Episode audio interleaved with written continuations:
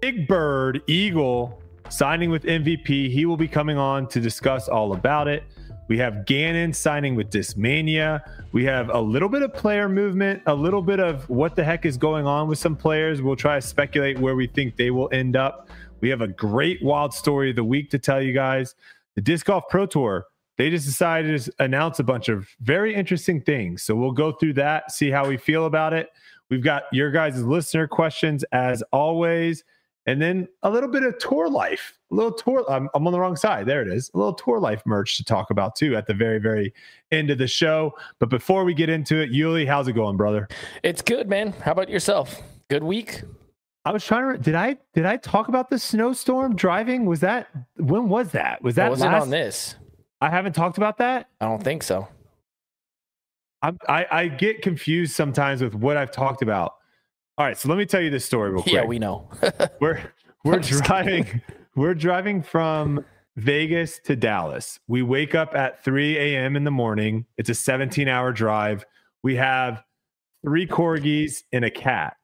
So it's not it's not a when I did the Dallas to Vegas drive, I stopped three times for gas, each about 10 minutes or so.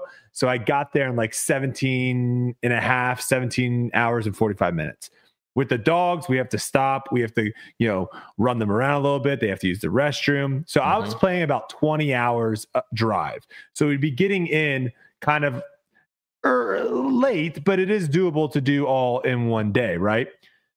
We start driving and it, it's bad. This snowstorm is absolutely miserable. It's really really bad. We get to a point where kelsey's like hey the um, you know the the maps is telling me we need to redirect. Like there's like a crash or something, which makes sense because when we're driving through Arizona, you oh, it doesn't I know this. I know where it takes you. It oh doesn't my. snow. It doesn't snow that often in Arizona, and so people don't know how to drive. So I'm like, yeah, let's get off. Let's do this. I'm looking on the map. And in my head, I'm not thinking that I'm doing a 17 hour drive and that this little segment is actually a lot bigger than what it on the map. So I'm thinking, oh yeah, let's just do this little 10, 10 mile, five mile detour and we'll get right back on the highway and we're fine. Uli, we go on these back roads yeah, I know that have not they've not been treated, not been plowed, not do anything. It's so windy and it's so it's snowing so hard. Our our uh, vision is like five feet so we've got our hazards on. We're driving right in the middle of the road, going 30 miles an hour. That was the fastest that we've, it was, it's a 60 mile an hour speed limit. We're going 30. That's the fastest we felt comfortable for. We were on these back roads for three and a half hours. we went, we went 90, uh, like 85 miles in three and a half hours. Like just. Did it take you down like this windy little cliff area too? We couldn't see anything, Uli. Yeah. We oh, you're you're lucky you couldn't see. We couldn't I know see where anything. It took you. I know it where was, it took you. It was so obviously when we got back on the highway, I told her I was like, "Babe, listen, um, we're not making it in one day. Like I've got my Mountain Dew trick up my sleeve, but that that gets me like an extra two hours, three hours. We're not making it in one day." And so uh, we ended up stopping. Uh, you know, stayed the night, woke up the next morning, and comfortably did it, but that was uh that was pretty much my big story this past week is just the the crazy drive that we had into Dallas through a snowstorm. Dude, picture this. So Vegas to well, we went from Michigan to Arizona for mm-hmm. the memorial way back when we first when I first signed with Discraft. They gave us that RV, and it was Brian and myself. I'd never driven an RV before. Neither had Brian on the trip, Brian crashed the the, the RV one time. he ran. We went through a toll. I say crash. We went through. I'm sleeping in the back. We go in through this toll booth, I guess, and he just rips the side of it through the toll booth. I get up. I'm like, oh my gosh, what the heck was that? Go out there. He's just white knuckling it. Me and Bob look at each other. We're like, hey Brian, like, what was that? And he's like, Yeah, I might have clipped, might have clipped the toll booth. We're like, What? He's like, Yeah, all oh. part of the process. me and Bob look at each other. We're like, no, crashing the RV is not part of the process. That was the beginning of our trip. We run into the craziest snowstorm. It takes us this exact same way in the RV. Same story, 30 miles an hour less. I'm going 15 there's cliffs on both sides. The RV no. is sliding towards the cliffs down this thing. It took us I'm forever. Out. It was the scariest thing I've ever done in my life. My first time driving an RV. Did you but, put like the chains on the RV wheels? I've oh, seen people do that. No, there was no? none of okay. that. No, we oh, didn't okay. know we were going into this crazy snowstorm. It was Arizona. Mm. Mm. It took us so long. And after that, I felt like I was a professional RV driver. Nothing phased me after that. You know, my first ever time was cliff, a foot of snow in the middle of the road. It was, we didn't see another car. It was bonkers, but I totally, yeah. I totally get the what you went through, man. It's it's scary. It's super dicey. Kelsey almost got taken out by a semi because oh, no because you know you would see the cars in front of you start sliding. And so you're like i need yeah. to get over to where it's like you know little in the middle of the road's a little bit safer.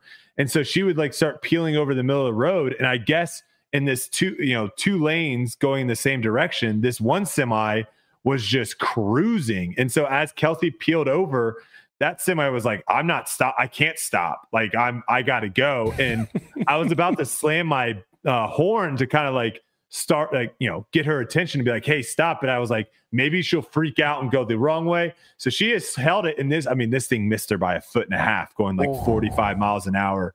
Um, so it is it is super super dicey but we made it here all safely. The boys are loving life. Um, our cat loves it back here. She has her cat tower that she messes around with. So do you like dallas more than vegas? Yes. Yes mm-hmm. you do so yeah. you're happy to be back in Dallas. That's good. This is, a, I mean, we have a very nice house here that yeah. we just that we just bought before I went on tour, and I I didn't really get that much time in to spend it in here, mm-hmm. and so like coming back during the off season and like not being able to hang out here uh yeah it wasn't ideal so i mean it got to the point where kelsey was like hey i thought i had to be here all the way up through pro bowl but I actually can fly back for Pro Bowl. So she's like, let's get out of here ASAP. So I think it was two days after her final practice, her final thing that she needed to do with the Raiderettes. We just we just bounced. Gotcha. So, gotcha. Yeah. So all right. Uh, before we jump into uh, any of the big announcements and stories that went down in disc golf, we do have an ad. So we will play that video now. Thank you to our sponsors. We'll jump right back into the podcast with your happiness and preventing you from achieving goals. Or if you're just a human going through a time, every goes a very different way. And I'm better help. just make therapy more affordable, more accessible. This is approaching really hard, especially when you live in the area. There's a platform makes therapy because it's online, remote, and a few questions. Better help match you a a few days. It's easy to sign up with a therapist. There's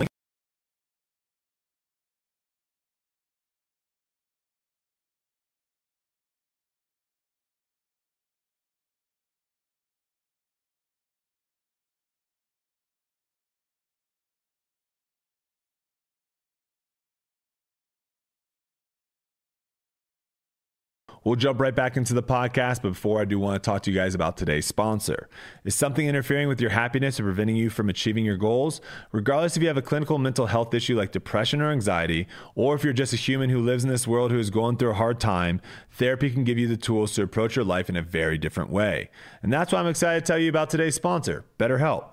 BetterHelp's mission is to make therapy more affordable and more accessible. And this is an important mission because finding a therapist can be really hard, especially when you're limited to the options in your area. BetterHelp is a platform that makes finding a therapist easier because it's online, it's remote, and by filling out a few questions, BetterHelp can match you to a professional therapist in as little as a few days. It's easy to sign up and get matched up with a therapist. There's a link in the description down below. All you have to do is do betterhelp.com slash foundation. And by clicking that link today, you can get 10% off your first month on BetterHelp. So you can connect with a therapist and see if it helps you. And because finding a therapist is a little like dating, if you don't really fit with a therapist, which is a common thing in therapy, you can easily switch to a new therapist at no additional cost without stressing about insurance, who's in your network, or anything like that. So if you're struggling, consider online therapy with BetterHelp. Click the link in the description or visit betterhelp.com slash foundation. That is betterhelp.com slash foundation. And again, thank you so much to our sponsor today, BetterHelp. All right, Silas, uh, trying to get that ad read out to you guys real quick. yeah, you guys weren't expecting that extra story I threw in there, I think. we got I mean we got uh we got Eagle coming on in 15 minutes, Silas. You don't need to you don't need to rush it, brother. We got we got time, dude. We got time. like 2x speed. They were saying in the chat auctioneer uh I was I was that was my auctioneer voice. Oh, I like um, that. Which would be cool. All right, let's uh I do want to talk a little bit about Eagles deal before he comes on, uh, mainly because there was a, a, little bit of an interaction that was had on Twitter that I would love to kind of get your ideas behind. But uh, first, what did you end up watching, or have you had the chance to watch the announcement video? I did, with, yeah. What would you think about that? I thought it was good. I What'd thought it was think, fun. Yeah. What do you think about the way that they that uh, MVP kind of you know, again, I think it's different in where I'm sitting because I had pretty good sources tell me that he was going to MVP. Yeah. Same. So this this idea of like, oh, I don't know where he's going, but if you were on the fence, I, there was a lot of people that thought he might go to Innova. So this this uh, idea that MVP was posting these photos and kind of leading people down the wrong uh, path to then just kind of switch it at the last minute with the Simon reveal to the Pixel to yeah. Eagle. What would you think about that whole marketing and and plan? I liked it. I think that it, uh, you know, they're big. Well, to my the way I look at it is, it looks like they're you know bringing the Crush Boys back together, and I think they that's what they wanted to do, and I think they did a good job in that video. Yeah, I thought it was really well executed. It definitely showed, you know, what what I think some of these companies can do when they actually sit down and come up with a plan. Like obviously they had that planned out far in advance with all their individual posts leading up to it. So i thought it was really really good.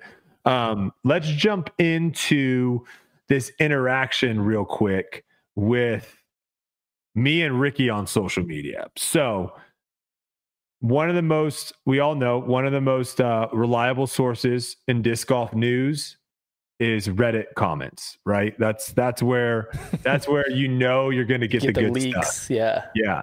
So I had Riley GN tweet me this. He said, "Can't make this stuff up." Ricky's caddy leaking player movement. So this is some. I don't even know what post this was on, but some sort of Reddit post, and they're talking kind of about like Gannon Buhr, Eagle. One's the you know they're talking about the situation with them leaving, and this guy says three points. He says, first, Eagle is 25. He hasn't even hit his athletic prime. Second, Eagle sells far more disc than Gannon due to having a way larger following. And then third, he says, Discmania would have 100% preferred to keep Eagle as Eagle would have made them a lot more money. But MVP is giving him an offer that Discmania cannot match. Same exact thing that happened with Simon. And yes, Eagle is signing with MVP. Ricky's caddy let me know yesterday that it's a done deal. So I obviously tweeted at once I got that, I obviously tweeted out with, you know, we've Ricky and me have gone to go back and forth a little bit because the whole TMZ stuff with the Bogey Bros and Hunter saying his contract before this uh, dynamic disc and him announcing it. So we've gone back and forth a little bit. And Ricky obviously is super anti don't don't leak anything, don't spread anything. So I thought it was comical that this person sent me this and it was Ricky's cat and the person he's saying is Ricky's caddy is the one leaking it. So I tweeted out saying, I hope this isn't true, Ricky. I thought you were against leaking contracts. Now, knowing Twitter and what, what Twitter's at, a bunch of people I think took that to be uh, an aggressive tweet when in fact it was more of a sarcastic tweet. And I thought it was kind of funny. So Ricky sets us all straight and says, as I've always said, anytime you hear from my camp, I won't be leaking deals. Tune into Eagles channel if you want to find out where he's going. He's the one that deserves the hype during this time, not me. And then also, someone found um, Ricky's caddy in a MVP Facebook group, I think. And I basically said, his caddy said, "Let me, uh, lol, it won't let me comment, but It's the first time I feel kind of important that people think I'm special enough to know that kind of information. Last person we are worried about is Eagle and what he is doing. We focus on some majors and elite series, but hey, man, speculate away.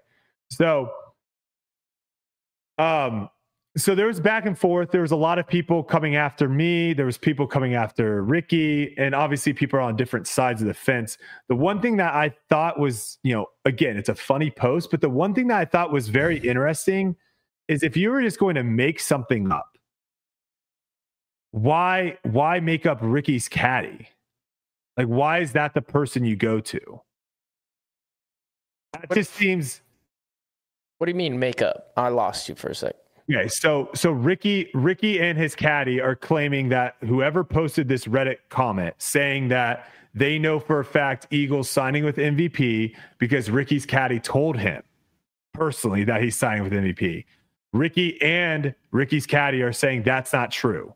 Oh, okay. They're claiming that that's not true. So for me, it's just what it's, it's it's a weird person. If you're making something up it's just a weird person to make up. Like this isn't some random reddit thread right? Yeah. it's like this person's not trying to so that that's the only thing is it, it seems a little bit weird to me. And so I, I tweeted this out. I want to take your I want to have your take on this. I said I can't imagine what would happen if disc golf got bigger and brought more journalists, more YouTube channels trying to get eyeballs. I poke fun every now and again on here, and people flip flip out. I quit. I should probably should I should have said some people flip out. Not everyone flips out. I question if those people have any clue what's going on in other sports. And what I mean by that, let me just let me again, because some people take that and say, well, you played ultimate frisbee. That's not a real sport. What I mean by that is if you follow other sports, if you follow the NFL, if you follow the NBA, if you follow other big sports, there are thousands of articles every week written about written about players, coaches, GMs, owners. There is so much stuff. There's message boards. I mean, if you think like disc golf has a crazy message board with Reddit. Like there are multiple NFL teams, just NFL teams that have message boards that are twice as big as that. So what I mean by that is as the sport grows and if it does grow there are going to be multiple people and we've we've seen it already on YouTube there are multiple people creating content now on YouTube that weren't creating content 2 years ago 3 years ago 5 years ago and so this idea that stuff is just going to always stay under the radar, that to me just sounds crazy. I no, I, I think you're right. I think uh, first of all, I think what it comes down to when things like this and um, leaking information or what have you, it comes down to reliable sources. Reliable. You know, you look at like like you said, the NFL, NBA, they make sure they put that a reliable source not just a source, because things leak all the time. Things leak all mm-hmm. the time. When I'm talking to my buddies and I'm speculating about what's going on, I don't really know because I'm not involved at the very top. But I have my sources. Some of them are reliable, and sometimes it's just me talking to somebody and being like, hey, this is where I think. Now, if I come out and say, hey, this is where he's going, that's different. Yeah. That's different because that's a reliable source. I'm a reliable source in the industry if Brad Hammock, my caddy, comes out and says, I think that this is where he's going, pretty reliable source. It's not coming from me. It's not as reliable, but it's a pretty reliable source. You know what I'm saying? So what you have to I guess the question is is is Fern a reliable source in this thing? Maybe, but is the guy who's saying, "Hey, this guy told me," yes. is that guy reliable? No. No, but no. So it, it doesn't matter. But it goes back to my point. It's just a it's a very odd person to just throw out if he's lying. If that guy straight yeah. up is lying and Ricky's caddy never told him that Eagles going to MVP, that's just a very weird person to make a lot. A but what I'm saying in in this in what you're saying, it doesn't matter because that's not a reliable source whether he's telling the truth or whether he's not. That's the way yeah, I look at it. I agree. Like that person coming out and saying that, you can't not everyone is going to jump on and say Eagle's going to MVP And- versus if yeah. someone from MVP came out or Eagle Yeah. himself came out. Yes, I I, agree- I I know what you're saying. Yeah, and so like when so, something there's going to be hundreds of people saying, "Oh yeah, this person told me or this person told me and he talked to this guy and that guy's completely telling the truth." It doesn't matter because whether he's telling the truth whether he's not, there's going to be 50-50 people being like, "Eh, I don't believe him," or "Ooh, yeah, well I heard." You get Yeah. what I'm saying? So yeah, the, the the reason I just said soft, you know, so, people some some people again, some people in disc golf are soft is because like just you got to get used to this, right? Like right now at our press conferences, we have the disc golf pro tour. Some a, a person from the disc golf pro tour asking questions. They normally are asking like very cookie cutter questions. They, how how does your game feel? Um, how, what what do you think about the changes of the course? Uh, do you like your chances of winning here? It's very cookie cutter questions. and it's the same people every single time. It's the same people. Yes. What is going to happen if all of a sudden three or four journalists or people that started their own blogs or whatever, they're now there and they're trying to get clicks or they're trying to get a soundbite or they're trying to ask a really tough question? Like, what happens when that starts? And I get it. People are going to be like, well, I don't want that on my sport. And it's like, at the end of the day, you can't really Doesn't control, matter. You can't really Yeah. control that that much. It's That's like just what happens in sports. as exact ex- as things get bigger and bigger, these things will happen. And this notion of like, I want to keep the sport the way it is, and we're gonna talk. I'm gonna talk to Eagle about this because Eagle actually has an interesting take. Um, someone sent me a v- video of him talking about this in one of his interviews that he did earlier, and it's like, I just always think those people, it, it, whenever, and I and I heard this in Ultimate, and I don't hear it as much in disc golf, which gives me hope. But in ultimate, I would hear people all the same time, like, yeah, I want the sport to grow, but I want it to grow with the right people. yeah. And it's like when you start controlling and you start trying to really make it a, a, super controlled element of who can come in, what companies are allowed in. To me, that's just a, a- that just sets you up for a, a bad, bad future. It just doesn't. I think it needs to be everyone's allowed in, and then we all can make our own uh, judgments on whether we like this company or whether we don't like this company. This idea of like, well, I, I want the sport to grow, but it's got to be the right people. Like, what? Who are you to say that, man? Yeah, I don't I don't think it I don't think it matters. I think it's it's people are going to have their stories and like let's say that I decide I want to go to a new company. Like there's going to be all kinds of speculation and that and that's part of the fun, I feel Mhm. like. And if somebody who I'm close to says, "Yeah, I think he's going here." I don't care because at the end of the day there's still going to be speculation. Like Harbaugh just said uh just met with the Chargers, Yep. right? Mm-hmm. ESPN announced that. Does that mean that he's going there? No. breaking news now. Interviews are breaking news. Breaking Yeah. news. Yeah. So like it's just it's just part of sports. I mean, and people does are- that does that mean he's going there? No, but people are going to now speculate. It creates more stories. It creates more hype for the NFL. It gets people talking in the um in college sports too. I mean, I mean, it's just it's just part it's part of sports. That's what I love about it too. I love that there's all kinds of different stories going around. There needs to be more. Yeah, right now we have, you know, it started with James Conrad being, you know, his van being seen at MVP headquarters. Then we had Chris Clemons's van being seen at Discraft. That's good stuff to me. Discrafts. Ha- Wait until we start getting private jets and people start f- tracking Hey. tracking people's flights and being like, oh wait, Uli just got on a flight to. uh I actually don't even know where any of Yeah, I just saw are. Uli in the airport. He's going here. blah, Yeah, blah, blah. yeah, like, exactly. like all that stuff's good. It's good for the sport. I don't, I don't know why people are trying to like be so hush hush about about this and that. Um, especially if you're now, I understand Ricky trying to keep it quiet in his camp. That's what he wants. That's good. He's allowed to control tell- his. He's allowed to control. people. He's That's allowed to thing. control his environment, but he can't control other people's deal Yeah. and what they do. My my whole thing is like is if, if you really if you because I don't care. I honestly don't care. But if you do care and you want to take the stance of like the player and the company are the only two people that should announce anything or have any sort of like this is what's happening, then stop telling people. Literally stop telling people. Yep. I, That- we, we've said that before. Yeah, keep your mouth that- shut. Yeah, just just zip it. Zip it. Um All right, Eagle is in the wings, pun intended. We're gonna bring him on. We've been trying to get Eagle on the podcast for a while now. It took him basically making the biggest announcement in the 2023-2024 season. We now have Eagle with us on Tour Life for the first time. Eagle, congratulations first off on on the new big deal, man. Thank you. I appreciate you guys having me. Yeah, we are we are excited. I know you've been really busy this week. I know you've been doing a bunch of uh, podcasts and stuff. And I know you've got stuff going on tonight, so we'll hopefully have you in and out of here. But we do have a lot of questions. I love it. The, the first one I got to ask: What happened with the YouTube video? that was so frustrating. So I upload the video because I'm going to the MVP warehouse and I have like a four day trip up there. Uh, the video is going to get posted on the Monday coming home. So I want it on my YouTube channel.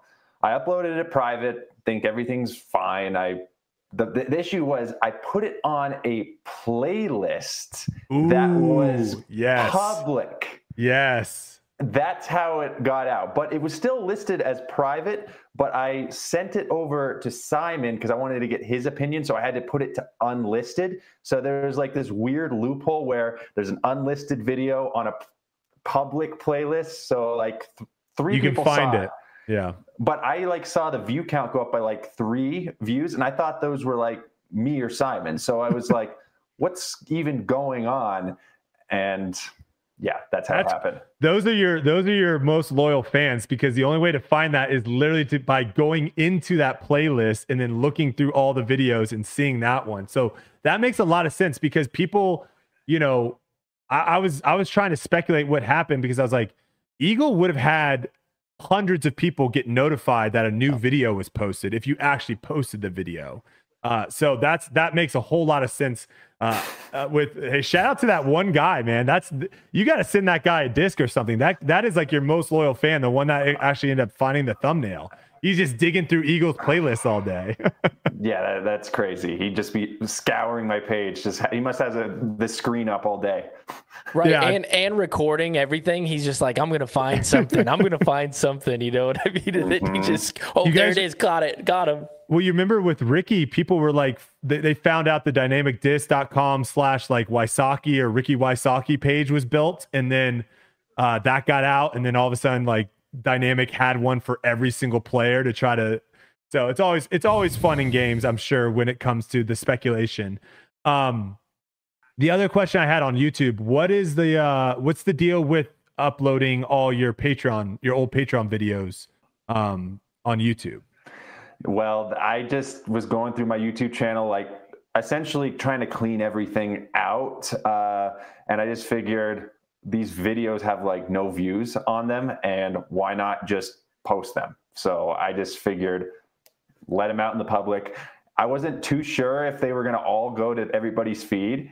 Um, they will. the, the, yeah. the funny the, fun, the funniest thing is like they're just all old videos from like the past couple of years and the one title was uh, mvp plus gmc vlog and like that that video has like 10,000 views right now just because of the title. I'm like, oh my gosh, people are trying to find anything they can. yeah, we, we were seeing, I, I mean, I've seen all sorts of things of people sending me tweets of like outlining the MVP and the mountains and stuff. Yeah. It's, it gets, it gets wild. Um, did you, another thing that I had people send me was that you ended up following MVP and Streamline. Did you follow everyone on Instagram or did you just follow those two accounts prior? Well, I, I, have been follow I have been following them because oh, okay. yeah, I've just had been curious. I guess it probably it was a mistake on my part to be following them, but I didn't really think anything of it. But I don't know. It was still it was still speculation. I people people figured it out, but I feel like we did a decent job keeping it secret, but the speculation became so strong that it just became what everyone was thinking. What uh I mean, you've been you've been in disc golf for a while now. Do you like that it's headed this direction where this many people care where you're going? Or do you wish it was maybe 10 years ago where social media wasn't even that big? There weren't that many people kind of following it to where you can kind of just go literally drive your van that has your name on it with your photo, you know, your image on it to wherever you want, and no one's really going to say anything.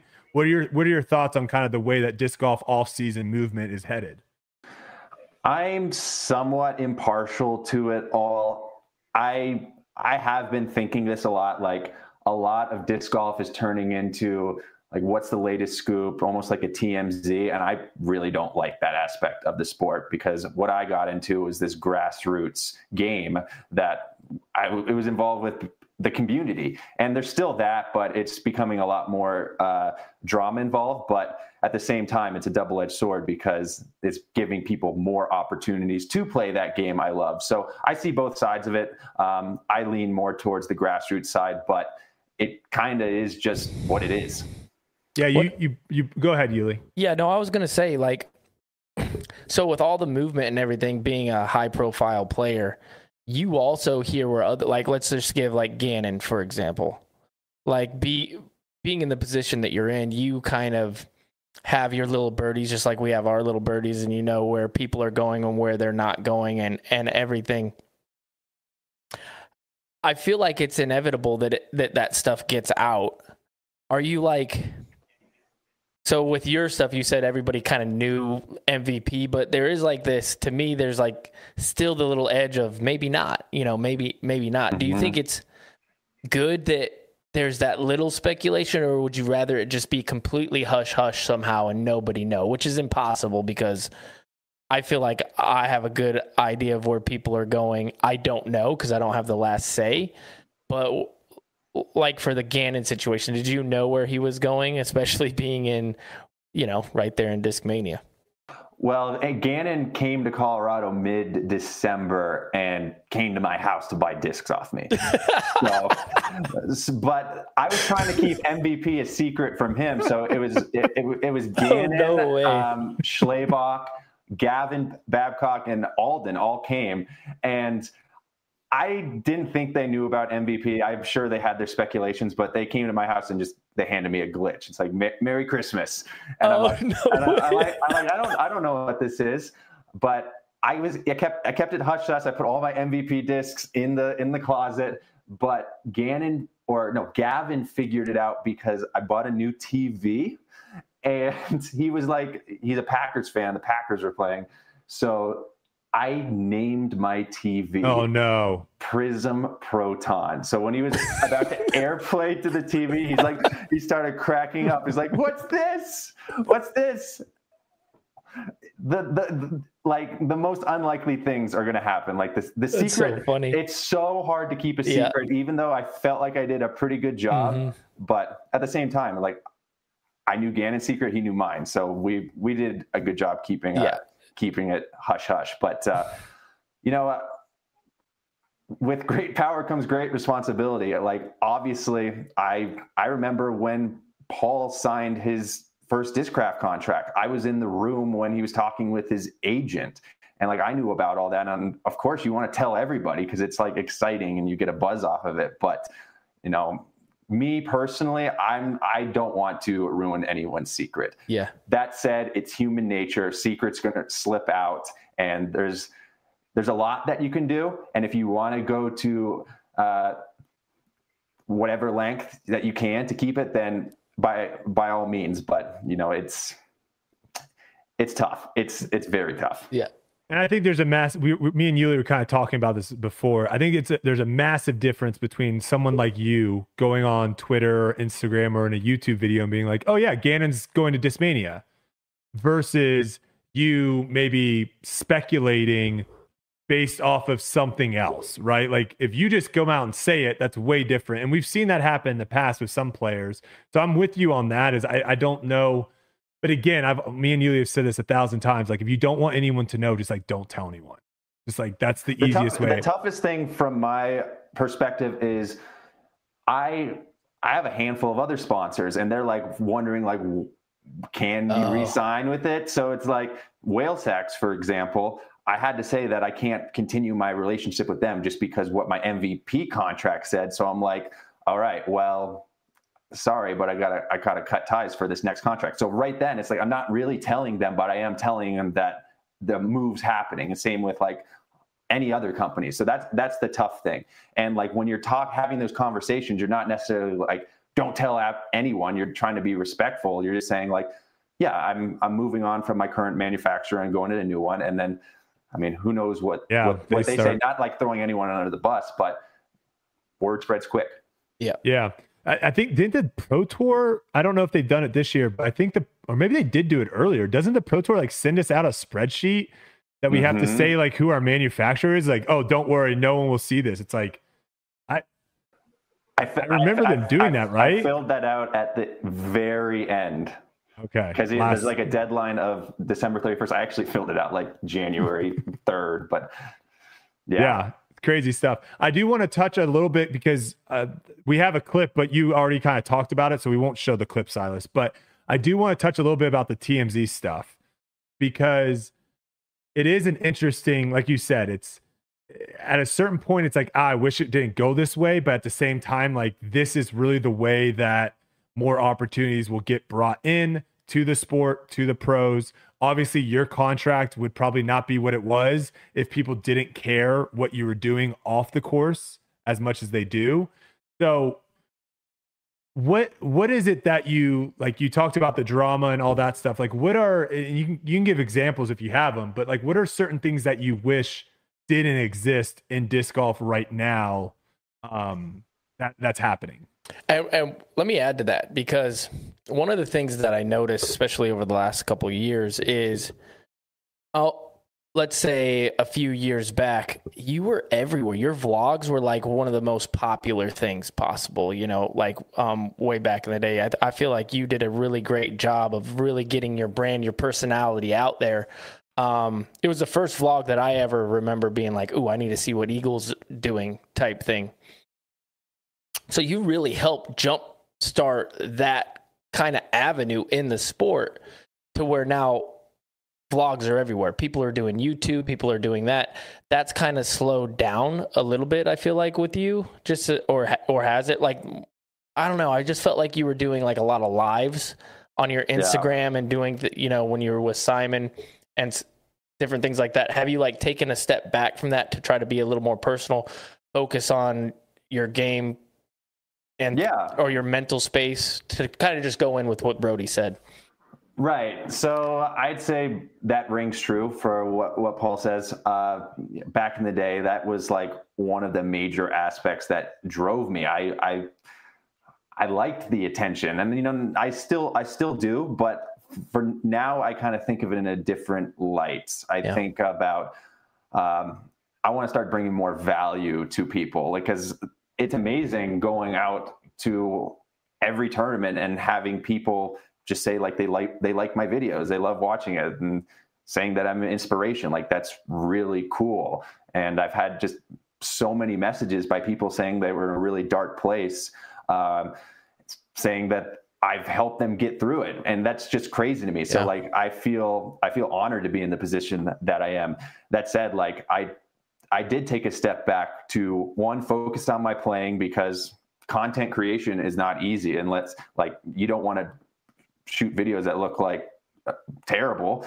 So it take it takes time to make a, a decent product uh, so it can take away from playing but also i just uh, i i value my own mental health and it's a fine line for me to walk because like i said there's so many incredible uh, people supporting players out there saying endless nice things, but I you tend to filter through all those just to find the the negative ones. And like I always joke, it's like I could go ru- absolutely ruin my day right now if I wanted to. So kind of walking that fine line between the two.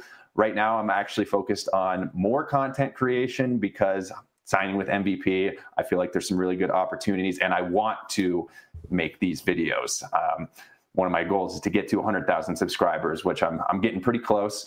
But uh, yeah, it's a it's walking a fine line, knowing what's good for you personally, but also maintaining your brand and bringing value to people's people's day. Was that part of the contract with MVP? Was a, a social media side to it? Just as much as anyone else, I would say even a little bit more relaxed. One of the big aspects of the MVP contract is I can really just be myself. And that's paramount playing disc golf. The more mental baggage you have is the the more bogey strokes. So as much as you can streamline everything like that makes sure that makes everything better once you're out competing. For sure. Let's talk a little bit about simon. Now obviously you and simon created the uh you know the crush boys over on discmania both of you guys were kind of synonymous with discmania simon ends up leaving to go to mvp um you know you stayed at discmania what kind of influence did Simon being at MVP had on you going there? I would say uh, it was it was significant. There it is a whole picture. There is a lot going for MVP, and Simon's a part of that because I mean you're not going to deny it. He's the most popular player in disc golf, so wherever Simon goes, that's going to be an incredible destination. But with MVP, how they've rose to fame since the shot and learning about their business model. They've really cracked down on manufacturing, like learning the a different side of disc golf, really like pushing the boundary, in my opinion, and bringing it all together. And now they're attacking the more professional side of the sport. It's just something that I really felt like I wanted to be a part of. And I have a five year contract, so I I think the next five years is going to say a lot of what disc golf will be in the next for however long. So personally, I think MVP is one of the best places to be for that. And that's ultimately why I was attracted to to them over anyone else.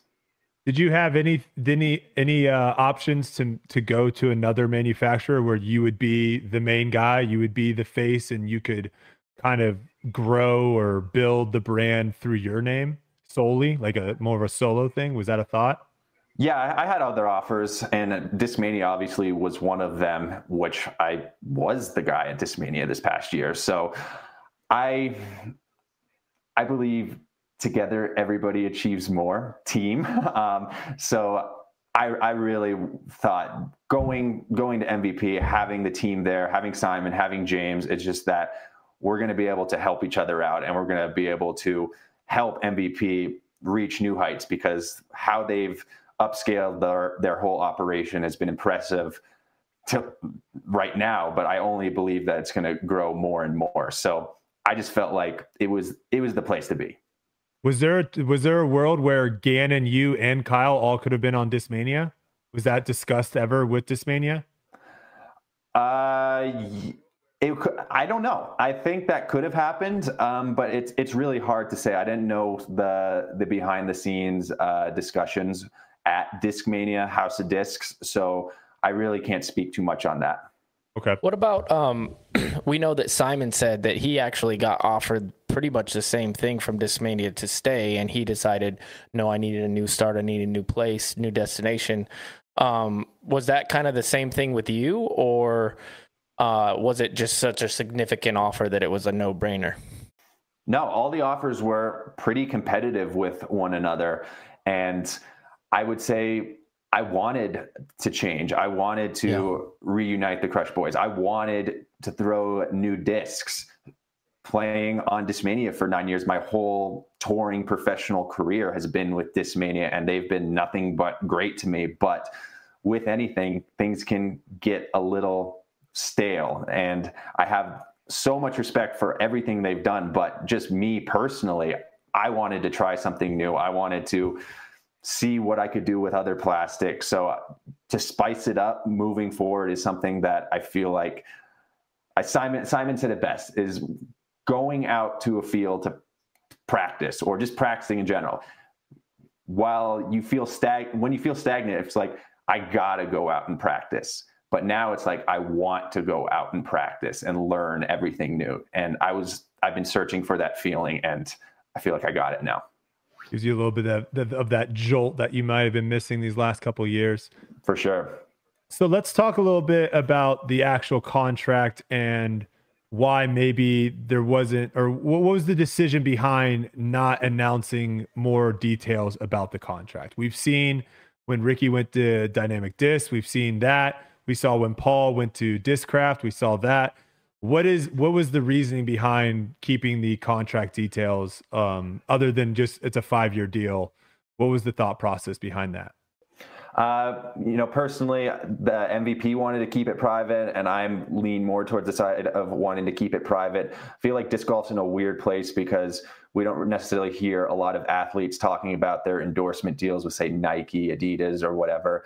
Um, team sports are a different thing because teams have salary caps. So disc golf's kind of functioning in that weird in between zone where you could go either way. Personally, it's not information that I felt comfortable with, and uh, MVP felt the same way. So that's basically uh, the why we haven't disclosed anything. Yeah, I mean, it, it, makes sense. I think I think in one side, it, it definitely does help the sport in some way. Of you know, Paul announcing 10 mil, 10 years. I think that definitely had an impact on Ricky's deal of what he got. But I also I agree with you on. I think the onus needs to be more on the players and their agents. And speaking of which, do you have an agent? Did you have someone mm-hmm. helping you with the deal? Yeah, mm-hmm. I work okay. with a, an agency, Feature Card Management. Okay, so I think the onus should be more on the player and the agent and the and the manufacturer themselves to try to figure out what makes sense. And when you have all these numbers kind of getting thrown around like that, it also kind of makes it weird too for some of the players because it's like if we knew how much Simon was making and then you came in and you were either making less or making more, like that can create a weird dynamic between you guys. So um it, it is uh, you're you you nailed it on the head. It's a weird dynamic of where people like demand or expect to know the details when it doesn't really add up to what we see across the board in other sports. Uli, did you have anything to add to that? No, I think honestly, when I, when I look at all those things, I think that there's just like a, a ceiling, and that ceiling is that million dollar mark. And for me personally, when I see somebody sign with a, a, company and they don't mention that it's a million, it's probably less. and to the player, that can be like, okay, so I'm not the guy, you know, and I'm just speaking mm-hmm. candidly here. I do think though we sh- we should all probably have some sort of out with that and be able to say like there is no ceiling for how much I can make because I know that's true in your case. I feel like that's true. Like there's no reason Eagle can't sell so many discs that he's making millions of dollars. You know what I mean? Um, right. And if you have a cap to where they're like, oh yeah, no, there's a ceiling, you can't do that. Then that then I feel like there's probably a problem with your contract. You know exactly, what I'm saying? Yeah. You, you, know what I'm saying? And so I feel like, like you said, there's a weird space that kind of keeps us tucked in.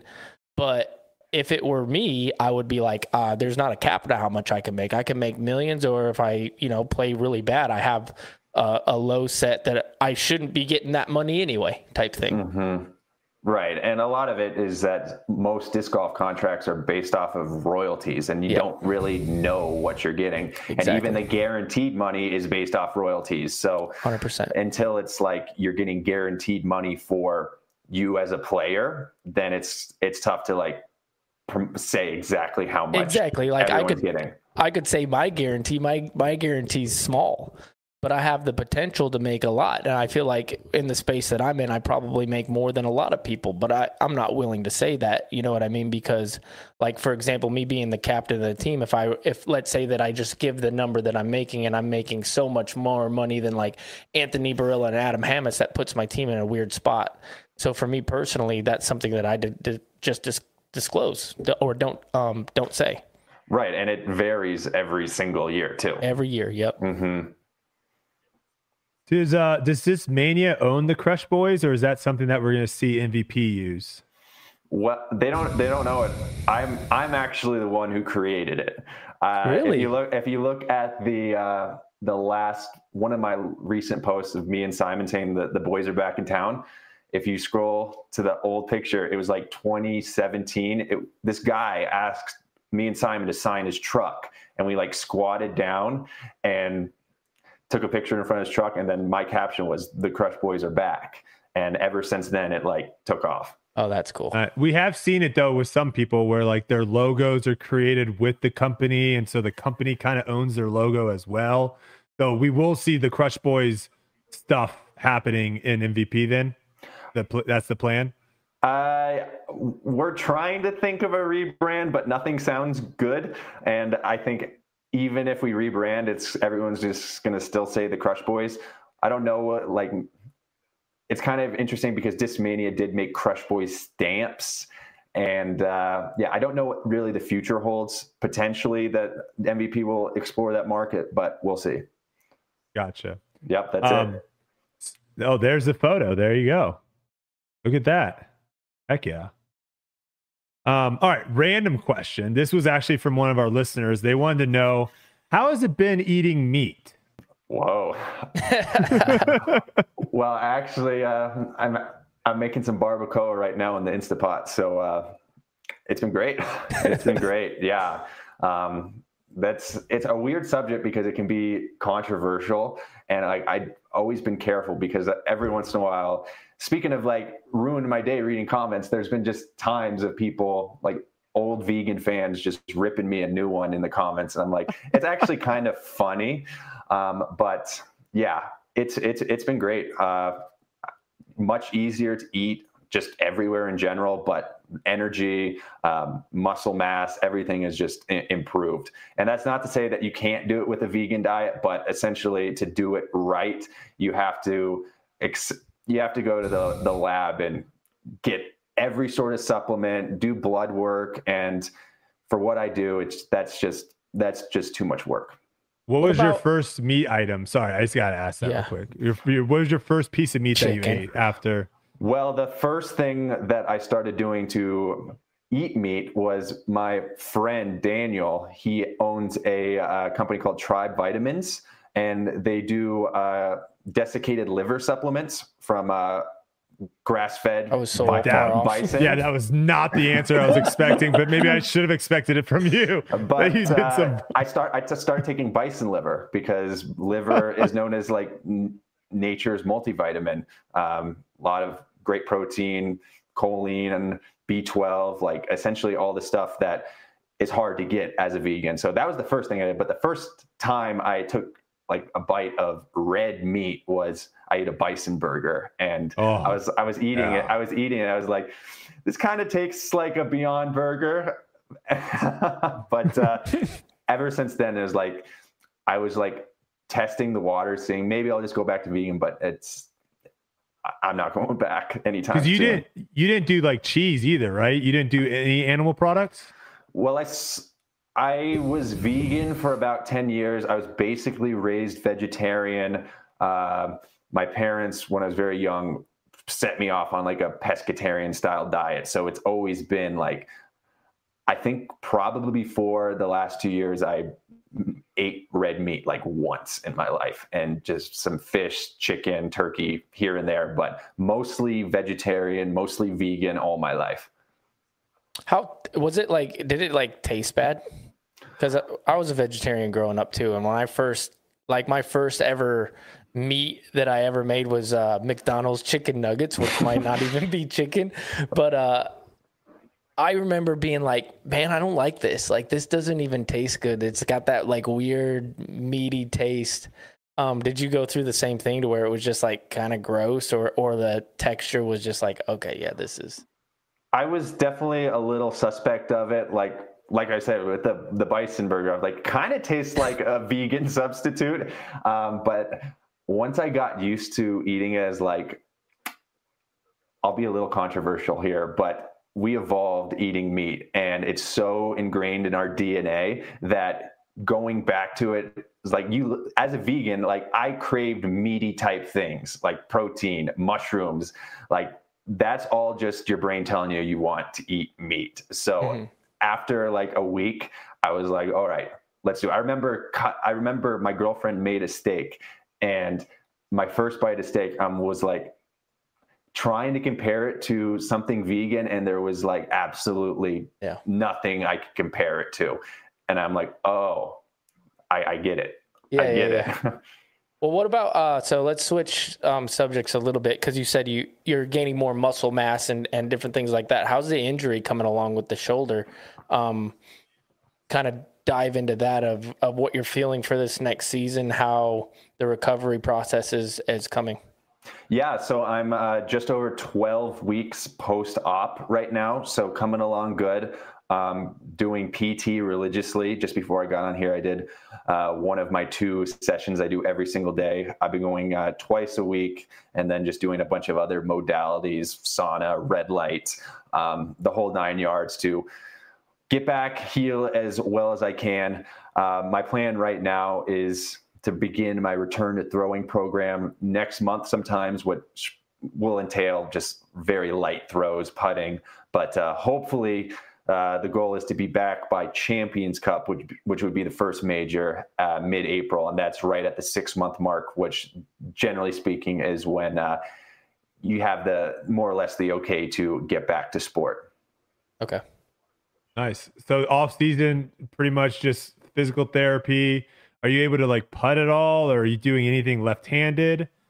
Um, I've been, I've just started throwing some more left-handed shots because uh, a lot of it too is like you don't want to do the follow through with your right right arm. But uh, uh, the weather hasn't been so good. But once the weather gets nice, I imagine I'll be throwing some left-handed shots. And the plan right now is to actually go and play the All Star event left-handed and maybe putt right-handed. So uh, it's all coming along. Just figured like I earned the spot playing and might as well take a take a free trip to Florida. So it's all coming along good. And yeah, putting will probably I'll probably start putting in the next like one to two weeks. Someone did ask, do you think you could cash playing left-handed? No, no. Okay. Not right now. I would say if I had to put a rating on myself left-handed right now, I'd say maybe if I was being generous, maybe 950, 930. Oh, you're not but, even getting into tournaments. Uh, not even getting into tournaments. But it, I do notice like if I put like a few days of deliberate focused practice in, I, I, I, get good very fast just because like I know I know what to do. I know how yeah. to train. So like if I wanted to, if I wanted to spend like two or three months really focused, I bet you I could get up to 960, 980 pretty quick. Yeah. All right, we'll let you go here in a second, but I do have to ask a few more questions. First one, real quick. Was there ever a thought of retiring from disc golf and becoming a kendama player? okay, so this is funny. I was on Smashbox the other night and Terry was asking me like was there any like take by anyone who's like was just ridiculous? And they're like that just made you like wow. And i was like couldn't come to think of it but you saying that like me going pro kendama that was probably up there. Okay. But, uh, no i if people want to or at least for me like when I, when i see like a pro kendama player jam it's absolutely insane. The the amount of hand eye coordination and just like the the muscle memory is insane. Maybe they feel the same way watching disc golf, but watching like a pro kendama player compared to disc golf, I'm like, that's way more impressive. So I would have to sell my soul to get that good. I'd probably have to put like 15 hours of work in every single day, and I probably still wouldn't be that because some of the best guys have been playing since they've been like four years old. Yeah. Yeah. Nutty. Um, all right. Without saying TMZ drama stuff, what are some pet pet peeves? This we haven't had we haven't had a new guest on in a while, so this yeah. segment hasn't come around. So, what are oh, some wow. pet pet peeves that you have um, going into the 2024 season being sponsored by MVP? I will say I don't want to name names, and I you know I'm definitely part of the problem to a certain degree, but just the amount of complaining on the pro tour it's just like i feel like people are always complaining about something whether it be tee pads baskets i'm like okay there's there's definitely issues there but man it's like you can't really fix them right then and there so that, I kind of forgot about that. That Facebook group, that that Facebook group yeah. is pure comedy. Sometimes there was there was almost a okay. We can't get too much into it, but there was almost a, a revolt at one of the tournaments where they're like, "Hey, do not do this," and someone was like, "No, everyone do this. We're we're we're, we're starting a revolution against it." yeah. And I was like, "We're gonna you're gonna cancel the tournament." um, yeah, the player if that ever got leaked of like the conversations and stuff that was said in that player group, oh my gosh, it is yeah. nuts what some people complain about. It really is. it, it is pretty crazy, and you know, I I I'm not perfect. I complain as well, but sometimes it's turned up to 11. I'm like, geez, what is going on in people's heads? Nice. Uli, you got the final question. Yeah. out of all the players on tour right now, you look at all the games, all their attributes, who's somebody you look at and you go, man, that's nice. I kind of wish I had a little bit of that. Oh man, uh, it's probably like, what's the top? AB is definitely up there. AB is just an all around impressive game. I'd say like our styles are pretty similar when I'm when I'm 100%. Um, but I'm trying to think. It's a lot of the the European kids who just like have yeah. this ma- massive forehand, perfect technique, and once they yeah. dial it in, it's going to be like perfect. But, a couple of them are coming over to play a lot more too. Right. A lot more. A lot more of them are playing the states next year. Right, right. So no, no one's really come into the top of my head um, right now, but uh, yeah, just the the young kids overseas. Seems like AB gets gets a, a lot of those. He's always like, "Oh my gosh, AB speed is insane," or or mm-hmm. a lot of mm-hmm. people pick Gannon's crazy putting, which mm-hmm. is an obvious one. But uh, yeah, great answers, man. Sweet.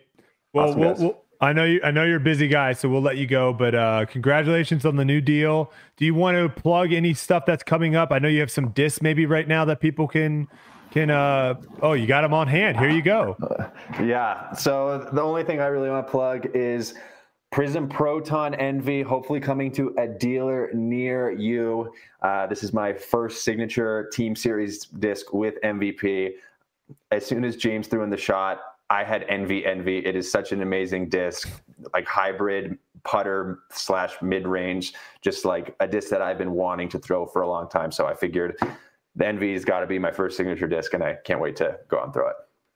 That's the one that's so good that you named your TV after it. I named it after the plastic. The plastic. uh-huh. Very nice. All right. Well, hey, we appreciate it. Uh, you're welcome on whenever, uh, and we uh, wish you the best of luck uh, leading into it, and uh, look forward to seeing you playing left-handed in the All Star event. Absolutely. Yeah. Thank you, Eagle, so much, man. Appreciate it, brother. Congratulations. All right. See you guys later. There he is, Eagle. Very nice for him to take some time. He he's been doing the rounds, and the more the podcasts are popping up, the more these guys are going to get busy. Yeah, lots of lots of places to stop by and chat. So interesting stuff, though. Interesting stuff from him. No, I agree. No, and it's cool that he he gave time to us to um to come on here. Very easily could have been like, nope, too busy. Got it. Got all these other things to do, but he gave us a little piece of his time, which is very important. Yeah, it'll be very interesting to see kind of what um, what they end up doing. One thing I didn't talk to him about because again, you know, I kind of wanted to respect it. Obviously, you kind of saved him a little bit there with the TMZ drama question that I had. Um, so, uh, but me and you can talk about this. If you're James Conrad right now, what what's going through your head because he leaves Innova because he wants to be the guy. He felt like, and he said this, he felt like he was kind of a second thought or, or kind of wasn't in, really in the plans for what Innova was doing. So he leaves Innova, he goes to MVP. He's the man there. He goes out, wins a world championships, throw, throws throws the most popular shot, most famous shot in disc golf history. Now all of a sudden you get the most popular player, Simon Lizotte, They come on. It's like okay, you know Simon, James back and forth. And now all of a sudden, you now have Simon's, you know, number two guy, the guy that, you know, Batman and Robin, if you will, Eagle coming over. If you're James right now, what what's the thought there? Well, there's a couple ways you can look at it. You can be bummed and be like, hey, I'm not the guy anymore. These guys are coming over and they're stealing my sales and um, I could have had all these discs and blah blah blah blah. There, there's that side of it. But knowing James, I don't think that's it. I think uh, Eagle hit it, you know, when he said uh, one of the reasons he went over there is Simon's there and it's going to help him help him sell discs and be more popular. I'm I'm always the the glass half full type thing and and put my nose down to the grindstone and work really hard. So I hope that that's where James comes at all of this and says, "Okay, I got these guys now. Now, now let's see if we can beat them every single weekend and show that this is kind of my team type type thing." So, two ways to look at it. Um, I can definitely see both sides, but they got three great players over there at that company, and if they're smart about marketing, they're all going to flourish. If we were going to do that manufacturer cup that we talked about, and let's just say each manufacturer had to pick their top four guys, who's the fourth guy at MVP now? Is it Raven? It might be Raven. Yeah, it might be Raven. Yeah. I'm trying to think if anyone else pops out to my head of like MVP guy. Hmm. Raven's pretty good. No, Raven is he is he is a little nasty player. Yeah, he's good. Paul Kranz, that someone saying Paul Kranz in the chat. Paul Kranz, yeah. Ooh. New kid on the block. Mm-hmm. Very, very well could take that spot for sure, for sure. All right, we're gonna have uh Gannon join us here in about five minutes or so to talk all about his deal. But I want to pose this question to you. I did this really poorly. I think it was a, it might have been a lack of sleep slash I was having someone fill up our gas tank out here and the corgis were going nuts. I was not on my A game for the off-season podcast, but I've had time to think about it and maybe get my point across a little bit better. So I want I want you to I want to get your idea on what you think of this change. Right now, the terms of everyone's contract is January 1st to December 31st. If you are going to start a new if you're going to switch manufacturers you have to wait until the new year right why not start doing november 1st to october 31st contracts and the reason for this you have a month to get ready for black friday so there's plenty of time i know black friday is a huge deal in disc golf and these manufacturers want to make as much money as they can off of black friday also the holiday sales of christmas and all that you have plenty of time to plan. A month is plenty of time to plan that. So you can get all the new player hype and everything and get the products out there right around the holiday seasons. On the other side of the coin, you now have players that as soon as their season is done, they can just jump straight into this new manufacturer. You know, eh, people look into it, but you can you can watch Eagle the last couple videos or the last couple promos and read into it. Like, does he actually want to be there saying that stuff, or does he feel like he has to because his contract's not up? You don't have this weird idea where like Eagles do- Eagles foot was already out the door. Yeah, he was he was already headed to MVP, but he had to do all this stuff to finish with Discmania. You don't have any of this weird stuff anymore. So, what are your thoughts on that? No, I agree. I mean, I remember back when, at uh, right after the World Championships in 2018, I had a feeling that I was leaving Prodigy. Like I had a feeling, but I had the USDGC still to go, um, and it was a definitely a weird spot to be in. Uh, but at the same time, I feel like there's been also times where people get out of their contracts and and then they have legality issues and and stuff. So it's been all over the place. I don't know what the correct answer to that is. If there like is. you as a player, wouldn't you? Let's I would say, rather, yeah. That yeah, seems like that seems better. Your season ends. You're going with Innova. Like, wouldn't you rather like not be like, oh, I can't go to any courses right now because they're gonna see me throwing Innova. They're mm-hmm. gonna see mm-hmm. me have a new bag on my back. Wouldn't that just make it easier? And, and obviously, the pushback that I got from Hunter and Trevor were, well, manufacturers aren't going to want that. They're going to want to have you through the holidays. And all that would be happening is literally would just be a switch of who gets you at what holiday. Yeah. You everyone now gets people at the end versus now you get them at the beginning when players are the most excited, when players are super pumped about the move versus having to deal with players that are like I'm done with this company. I'm out. But I still have to do this promo on Instagram. So here it is. I, it just seems it seems like it makes a lot more sense to me. Yeah, no, I, I see where you're coming from. I, I think disc golf's a different kind of sport too, because in uh, in other sports you can just get traded. yeah, you know what I mean? Like just on a whim, you're like, oh, playing for the Lakers now, and I lived in Minnesota. This is weird. I have to move. Mm-hmm. Uh, and so yeah, it's a definitely a different space. Um, I mean, yeah, it'd be easier, but I don't think it's a priority that people really even think about. If I guess if you were a manufacturer, you I don't might know if it's even been thought about. Yeah, may, if you're a manufacturer, it might be something that you should think about and be like, okay, where can I get the best money? And once my player leaves, and I'm not losing money, and and and then you can just have your new lineup and re- ready to go for the next season type thing. Yeah, and there's also not this weird thing of you know we've seen players after the season unload their discs on you know collector groups. We've seen companies all of a sudden start really putting a you know uh, an emphasis on trying to get rid of all the discs of that player. It takes all that away. You don't have that anymore. Yeah, because doing it in that doing that in the off season is so much more highlighted than doing it during the season right? Like it just yeah. it's it, it just would go more a little bit under the radar if discmania through october was pushing a lot of eagles product knowing that he is going to end up leaving yeah. than doing it in november and december. I yeah. No you, you make a great point. I really i really think that that could that could definitely benefit in a lot of different ways. I have a question for you though. Yeah. Um, listening to Eagle talk about, I have a new jolt to practice, right? I have a new kind of passion to get out to the field and, and do this thing. I, I kind of go through the same thing. Like Vlogmas was great for me because I had to go out and I had to play. If I didn't have that and I didn't make a commitment to get out and practice, I wouldn't have practiced as much. I know that.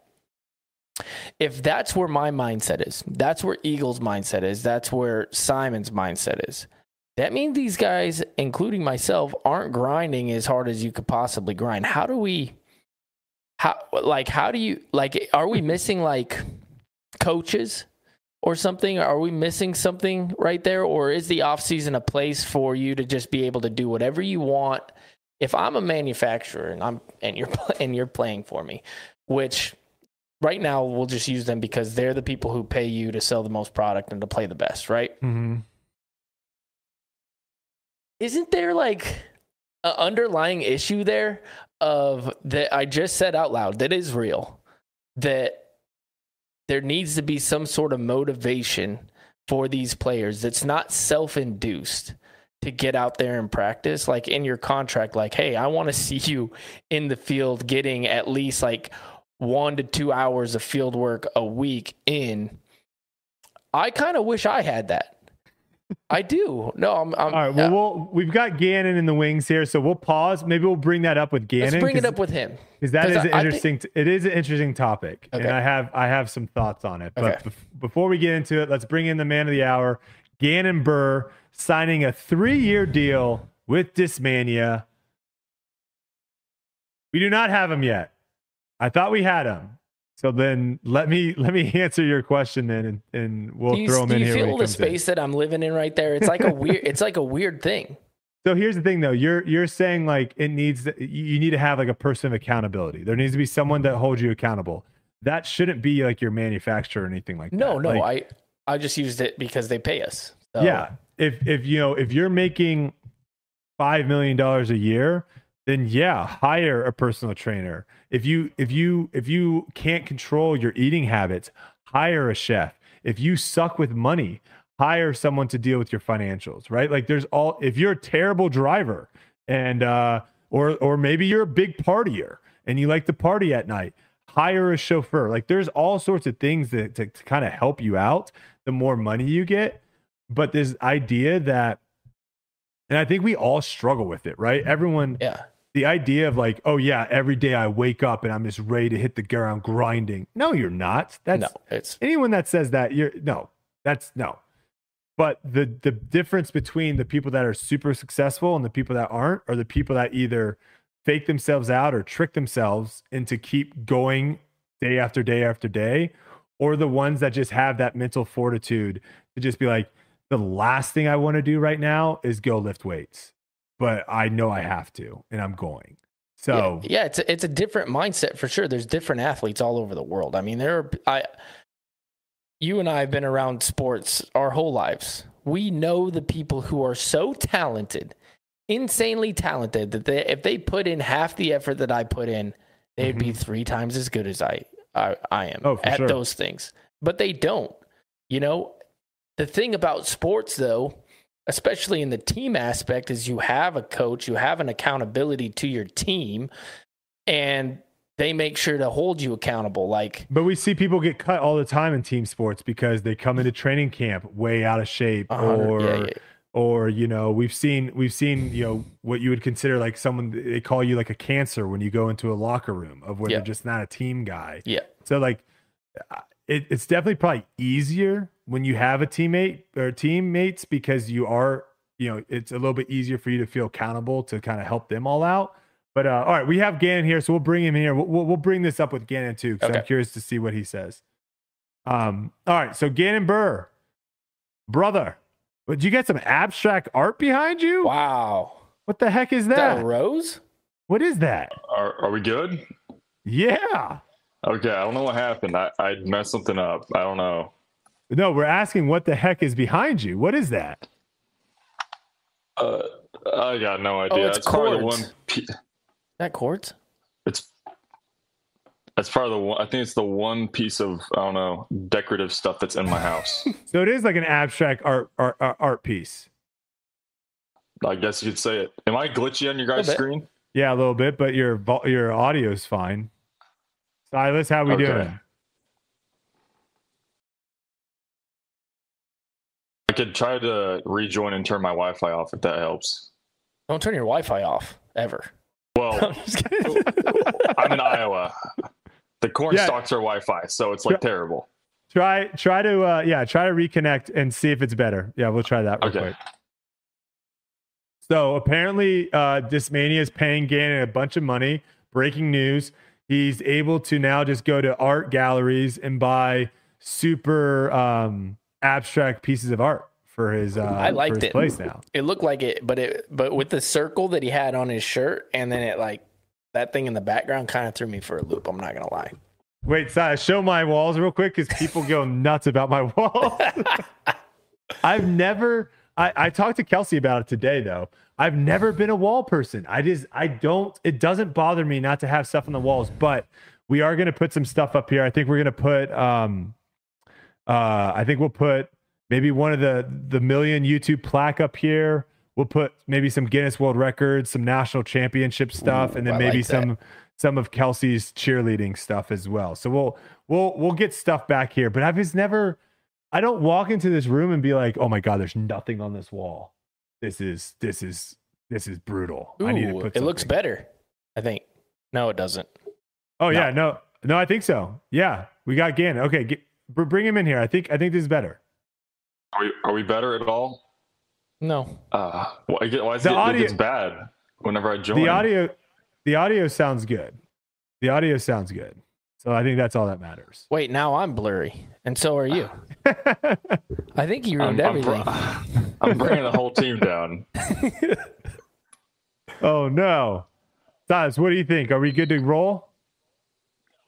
All right, we're gonna roll it. We can hear you fine. Can you hear us fine? That's the most important stuff.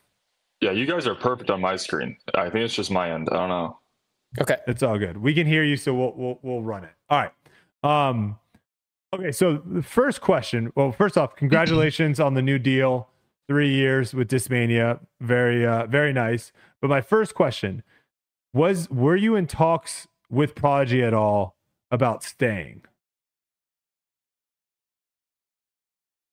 Uh, I was. Um, Am I, am I good? I'm.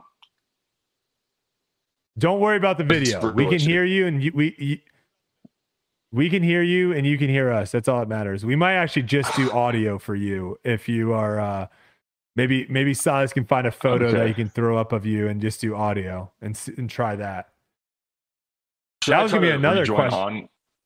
Okay, should I try to rejoin on internet because I feel like this is worse. I could I could go back to. It. I just want to make sure it's the best it can be. Yeah, go go back to the internet. Okay. Go back to the internet. If it's still bad, then we can just go. We can just go we'll just audio only. Yeah, yeah, we'll just yeah, go we'll, audio only. We'll put an old Prodigy photo of you up there. just kidding. we won't do what, that. One of my questions was going to be like, when is he going to get out of Iowa? Is that too? Is that too personal? Is that too? Bro, you got you got no internet there. You got to get out. I I got fiber now, so we are we are flying on all cylinders over here. Nice. Nice. Yeah, it's very nice. Yeah, I had a whole crew coming out to look at my internet, which is hopefully by next week. So far, the last couple weeks though on on this setup, money. Yeah. No, You've you, your your quality is definitely improved, which is nice. I can't wait until we're just in the middle of nowhere during tour trying to do this. No, it may it may not have to be.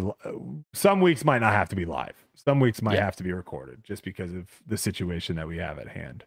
Um, hopefully he can a- actually reconnect. What if he's just gone? Then I will do my best to answer the questions like he would have answered them. We will see though. Is is he also standing? Is he just going to do a standing interview? Because that's kind of. I fire. think he he's taller. I think he's just sitting there, just a monster. you can see like this top of the ceiling behind him. He's just sitting in a chair. Oh man.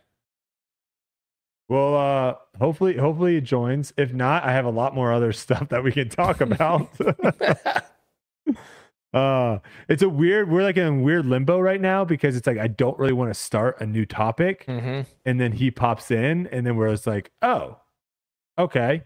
I guess we'll go back to, to the same topic that we keep going back to um, on the motivation factor. Uh, you know, I think I think one thing that we have seen in other sports is when you come from no money to a lot of money real quick there is sometimes a, a, a difficulty in doing the same kind of grind, the same kind of work ethic when you're like, oh, wait a second, like I'm kind of, I'm kind of like set, I'm yeah. kind of good.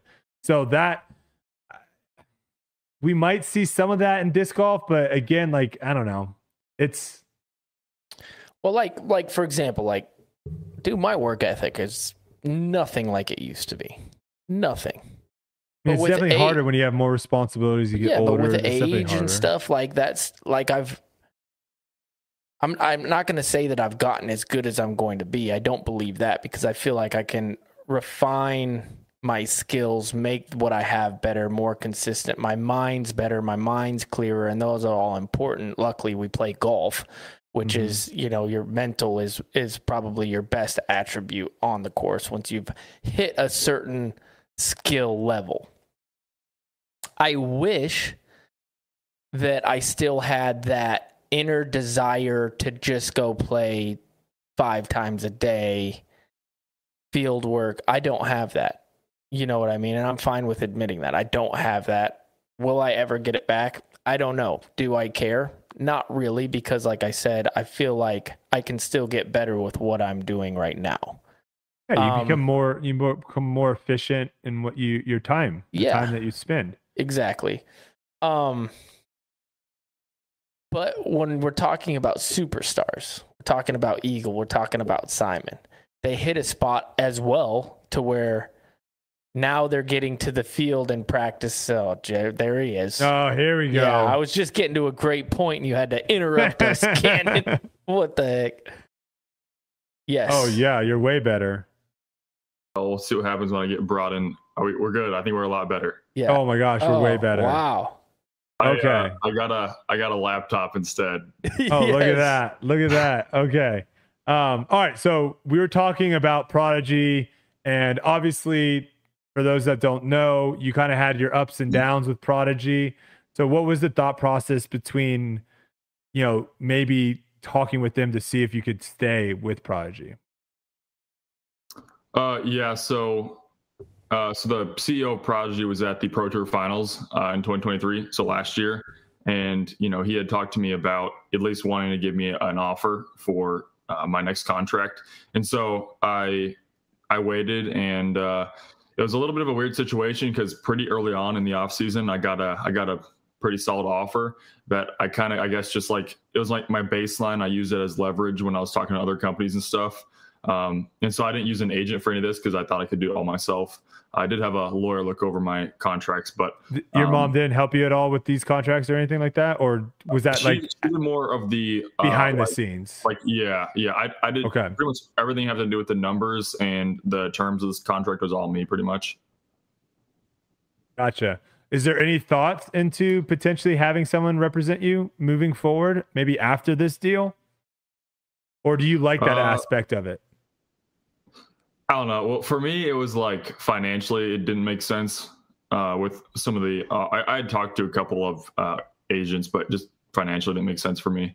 Um, but yeah, so back to the thing, but I, I gave them a couple uh, some time, and you know we we had some conversations, and I think, you know, I, I already had like two or three offers, and I think they were trying to put together something interesting or maybe a new uh, I don't know entity into an offer for me, and I know I, I had a couple offers already, and I I kind of gave them a deadline of I need something by this date, and they weren't able to give it to me, and they asked for about two more weeks of time, and I just couldn't really do it, and so I never got an official offer from Prodigy. Um, I I felt I felt like as if I gave them plenty of time, uh, but uh, that's kind of just how that went down. Gotcha. And when it comes to switching, because this is correct me if I'm wrong, this is your first time switching manufacturers. Yeah. So, what were the things going into, you know, switching or having people send you offers? What were the things that like stood out to you as these are the things that matter the most? Um, well, there's a couple different things because you can look at a company just as a as a whole. Uh, you have big companies, small companies, companies that market well better than others do as well. Um, and so I, I was kind of looking at that as well, but also you know you kind of have to look at the people that are also on the company. Where you know maybe you have uh, some players that are good at disc golf and they also have good social medias stuff like that. You want to surround yourself with people like that as well. Uh, and then in terms of an actual contract i look for a solid uh, base salary and a good bonus structure. Um, and i also wanted to have a contract where i'd get uh, to you know help design my own discs as well. Oh nice. Okay very cool. Um, was the decision to go to discmania was that made prior to eagles like did you have any talks with hey eagle was leaving or was there any talks of like hey i'll come to discmania if eagle is still there what, how did how did that all work out? Um i don't know like the exact timeline of everything. I, I knew either way i was gonna discmania was at you know pretty much the top of my list um for you know a company that I'd consider going to.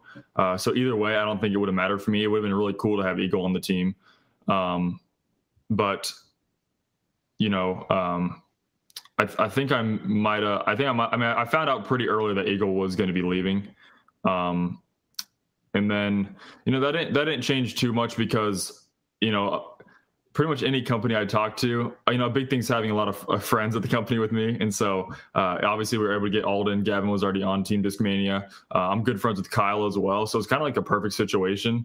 Um, and so that, that was big for me. And, you know, when I heard Eagle was leaving, it was, it was definitely sad, but uh, in a way, you know, the, the Simon and Eagle era of Discmania is over. And it kind of was when, when, when Simon left, it just wasn't really the same. And, uh, now the Eagles gone, obviously it's it's kind of a new fresh slate for Team Discmania as almost you know it's going to be a very you know different team in a way uh, for 2024 and the years coming.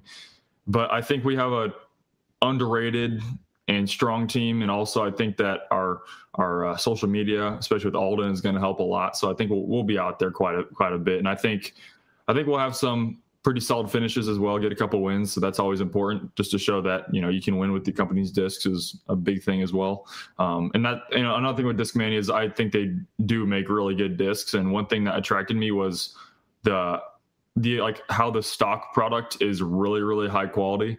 I mean, you can walk in any any shop and get a you know any C line FD, and it's going to be the exact same. Anything from the Evolution line, so any of their new made stuff is all really you know high quality and it's all the exact same. Um, and i think that's just because their new manufacturing process is really consistent over there in sweden. So it's good to see. That's something i look for because if i'm going to have my name go on a product i want it to be something good. Was gavin going over there? Was that kind of helpful in your decision of having discmania be like the top choice of you know talking with you? Obviously you guys are very close. You were able to kind of talk about how it is over at Discmania versus Prodigy? Yeah, it was it was cool to like I guess reunite with Gavin in a way. Um, obviously we we toured. I mean, we didn't necessarily tour together the whole year, but we play all of our practice rounds together and we hang out all the time outside of the course. And so, even just on the course, you know, who I am. I just like to throw people's discs from their bag and stuff like that. And so I kind of got to see, you know, what was in his bag and, and I, I enjoyed a lot of it as well. And so, um, but yeah, I mean, like I said, with with also getting Alden on the team, it's like it's my dream situation. Did you get your license yet? No.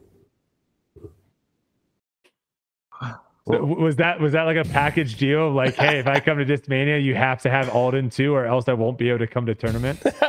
That's pretty much what I told any company. I was like, hey, you're getting Alden. That's that's the deal. And um, Alden Alden was kind of fine fine to uh, join wherever.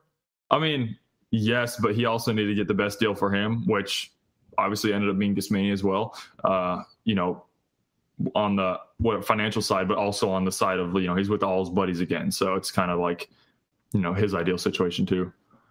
So playing those practice rounds with Gavin last year when he was on Discmania, you were on Prodigy. Was that because you, you've mentioned this before of like it, it feels good to have all these guys together again. You you're more on the side of like a team, like this is Team Discmania more than I, I would say I am. That that's something that you feel like if Alden would have went to Discraft, Gavin would have went to Innova, you feel like that would have been a way different situation for you next year? Uh maybe partially. Um I mean, considering that, you know, me, Gavin, Isaac and Alden are all going to be in the same house. Having majority team Discmania is cool because you can just talk to each other and uh, it's a lot easier. Like, you know, if there's like new releases and stuff, you know, you, you can kind of bounce off each other, promote like cross promoting just through our friend group as well. Um, and so that, so that, that's really cool. Um, what was the other part of the question? Sorry. I was just saying, like, what what would you think would be like the big difference if all of you guys were not on the same manufacturer? You're all separate. Like, what are what makes being all on the same manufacturer? Like, what makes that actually better in your in your eyes? And you kind of answered it with yeah, yeah. It just kind of promotion like family, family a little easier. bit better. Uh, obviously, I I still have Kyle and we're good friends, so that that's still cool. But um, I don't know. I guess it's kind of hard to explain. It's kind of like you know, you maybe you don't really know someone that well, but if you join the same team as them, you get to know them because you're talking discs. You're just you know talking about new stuff that's happening. Yeah, com- it's a bit. It's more comfort. Yeah, yeah. It's it, it definitely feels a lot better. It feels like I'm not alone, I guess, in a situation. So it's like, um, yeah, I, I feel comfortable. It's it's uh it's always nice to like re- like anything in life, just relate to people and something. And so having on the same company, asking the same questions, you know, it's just it's really good to have. Well, now Isaac, poor guy, he's left out. He's a, he's alone. He's got his brother. He's got his brother. yeah. If we could, oh. if we could get them next year, that'd be that'd be so. Cool. we gotta we gotta perform real good. We gotta sell a lot of this. That's our goal. Isaac and Ezra. So you, the way that you and Eagle kind of took this off season was completely different in the sense that Eagle wasn't trying to get people to, you know, stir up where he was going. You, it seemed like were actually trying to, you know, oh, is this is this actually a, a hint at where I'm going, or is this not? What was the thought behind that? Was that actually thought out well in advance, or did you just say like, "Hey, this morning I'm going to join Discmania's collector group, and then tomorrow I'm going to join MVP's collector group"? How much thought and effort went into that? Um, well, it's funny. There's also a lot of like really false rumors going around that people were very certain of, which was kind of funny. Um, one of them was me bidding on Innova discs. That never happened. and buy, like, people said I was buying destroyers. That never happened. And that was like a legit rumor. That wasn't a joke. Um, another one was like, oh, Gannon just joined the Discmania Collector group. I've been a part of that group for like five years because I sold something that I got in a players pack in an intermediate tournament five, six years back. okay. So, uh, and same thing with like Alden. Like people are like, oh, Alden joined the Discmania Collectors group. Well, there was like, it's, it's a funny story um, on how Alden even got on Team Discmania and how we kind of we we filmed promo together in Colorado with Alden Gavin and my caddy Matt because uh, it was basically like like we were flying out. We already planned to fly out just just me and my caddy Matt on like a we'll just say Friday, and you know on on uh like a week before I was like Alden like hey we're we're doing this you know it'd be cool to get you on the team and he had he hadn't decided and he has an agent so it's a little bit of a slower process um and then we get we keep getting you know a couple days out three days out two days out and i'm like uh, is there any chance? He's like, nah, man, zero. I'm like, because there just wasn't enough time. Uh, and then it's Thursday, like the day before we're gonna fly out, and then we somehow like wrapped it up with Discmania. Ended up getting Alden. uh, like in one day, and then I saw him out there the next day in Colorado, and so that was fun. Uh, and then Gavin, Gavin uh, spoiled a surprise because he wasn't supposed to come to the trip, and then um, we were on a phone call and he just like accidentally said something like, "Yeah, man, it'll be good to be there in person." I'm like, "What are you talking about?" And he's like, "Oh no, I'm I'm literally going." I was like, "Oh my gosh!" And so we had we had all all uh, three of my friends there, and so it was just a really fun trip. Nice. Um. So yeah. So the the messaging on the MVP Facebook group about overstable runs at MV that was just to get people. Yeah yeah, and then talking. I, I, had like I had like an Instagram story where I had a end of a disc propped up and then MVP basket. Um, yep. And the the thing was like, oh, my dog's watching me play disc golf, but I like called her over to the window. I was like, hey, I need to make a story, and then uh, I went and you know got a dog toy propped up the end of a disc, and then like tried to make it seem like I accidentally showed it or something. like in the in the leaving. So you were having fun with it. You were just having fun with the like the whole process. Yeah. And... Well, I figured I'm not going to be able to do it for at least three years, so might as well do it. And then in my like leaving video, I said like five different taglines and companies, and it was funny because that was well done, by the way. That was well yeah. done. Oh well, it was. I I wasn't a, I wasn't super happy with how it came out actually because it was like late at night when I was filming it. It was kind of like last minute a video I, I was trying to make. Um, and obviously it was a little bit weird because of the situation last year. So I kind of had to like think of something to do. Um, and you know, I was frustrated because you know everyone's like, "Oh, he's reading from a teleprompter. He's got a script." Well, like, I think it probably took me like five minutes to write out that script myself, and then I would just like look at my phone, set it down, look at the camera, and then try to do a take. But I would just like mess up one word because I'd get something out of yeah. rhythm or something, and so like that's why it was so robotic is because I was just like I just want to get done with. Uh, but you know, it, it ended up having a, a, decent impact, and I I think it's it's very funny to have people only kind of see, you know, maybe only hear you know, I'm a dynamic player, or they only hear a couple that like one of the taglines and they're like, oh my gosh, no way, I just figured it out. And they're just like so wrong. Yeah, you don't realize how difficult it is unless you try to do it yourself. Your first ever like sponsored post where you know the company's saying like, "Hey, make sure you say this. Yeah. Don't say all this." And uh, there's been plenty of times that I've been able to witness people doing their first ever sponsored post on Instagram. Yeah. And you just see them walking around for like it, the video's 30 seconds and they're yeah. it's, it, it's 15 minutes for them to get it it's it is tough. It is very very tough. So, yeah. but I, I thought it was done. I thought it was yeah. really well done. Yeah, I'm a, I'm a lot better like unscripted if I'm just like kind of yes. kind of that's dangerous. On. That's dangerous, Gannon.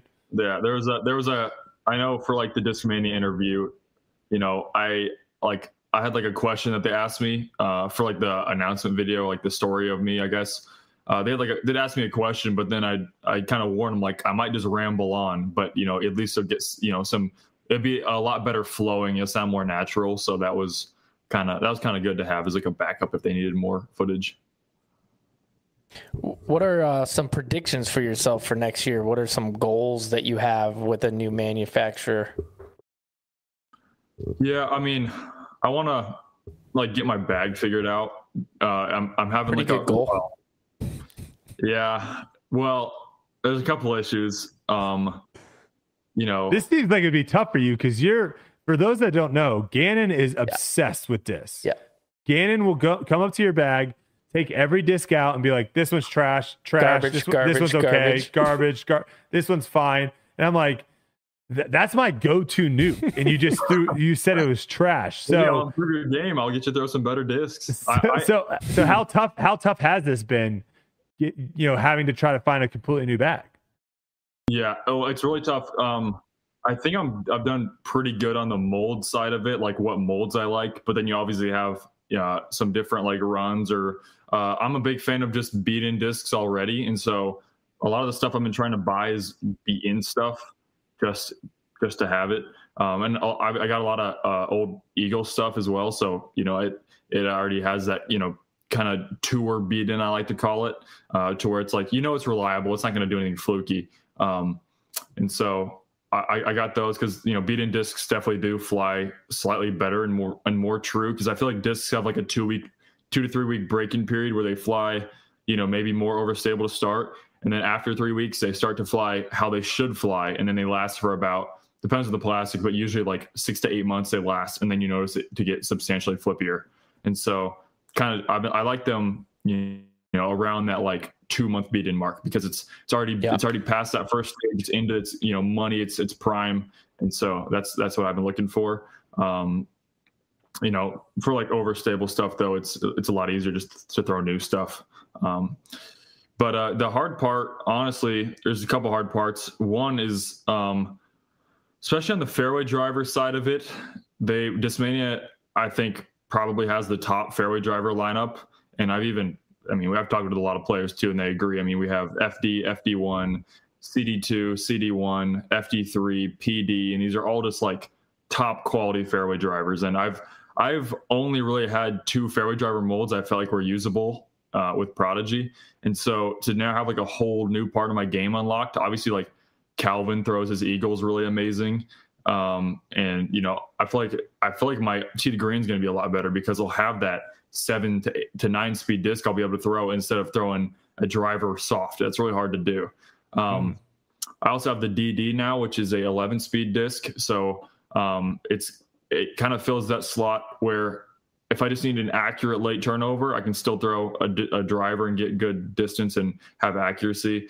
And then the other hard part is just living in Iowa, where uh, you know, a couple days ago we had negative 45 wind chill. Oh yeah, that was crazy. And we have we have two feet of snow, and then I mean, there's there's spots in my yard where it's like three feet deep because of drifting. It's just been so windy and freezing, and you know, we almost got into an accident today because it was like fine, but then it started snowing out of nowhere. But it was already cold, and then like the tires would make it all icy and slippery, and like, and so I just I can't go out and throw anything. I mean, I don't you know, something I did last year in the off season was like, just, I mean, I, I'd go out with any disc and I would just go throw maybe five to 10 shots really quick, go pick them up and then go back home just, just to get a little amount of, I guess, trying new discs out. But like, I, you can't do that when you have two feet of snow. It just, you lose your discs. It's not fun. It, it's so it's, it's been, it's been really tough because I, I'm probably to have to just kind of go based off feel and, uh, I taught Brodie this, checking the parting line, making sure you know the stabilities so you're throwing the good discs. I think that is a big thing is people don't throw discs that will are consistent. I think that's definitely a thing. Um, i also take really good care of my discs. You know I, you know i try to make sure like after every tournament i like wash them and then I, I like get all the chunks out with a towel or something and like friction burn it off. I stack them in a pile to make sure there's no warping. And so i'm very specific on that too.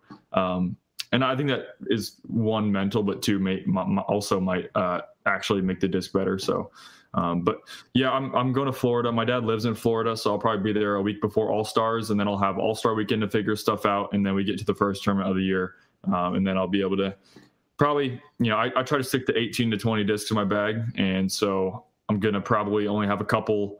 I'll probably I bet I'll lean on a couple molds pretty heavily. I'll probably just throw like overstable driver, pretty neutral driver, overstable fairway, maybe overstable mid, and putter. I mean, that's it, will be really simple, I think, for the first couple events as I figure out how my discs fly because you have discs that fly differently in different winds. You can have something that flies the same in no wind, uh, two discs that fly the same in no wind, and then you get a little windy out and one becomes more inconsistent. And so having to weigh the options there is is going to be kind of interesting. And it'll probably happen during tournaments and stuff. And as I feel more comfortable, uh, I think you know I'll have maybe a couple better finishes.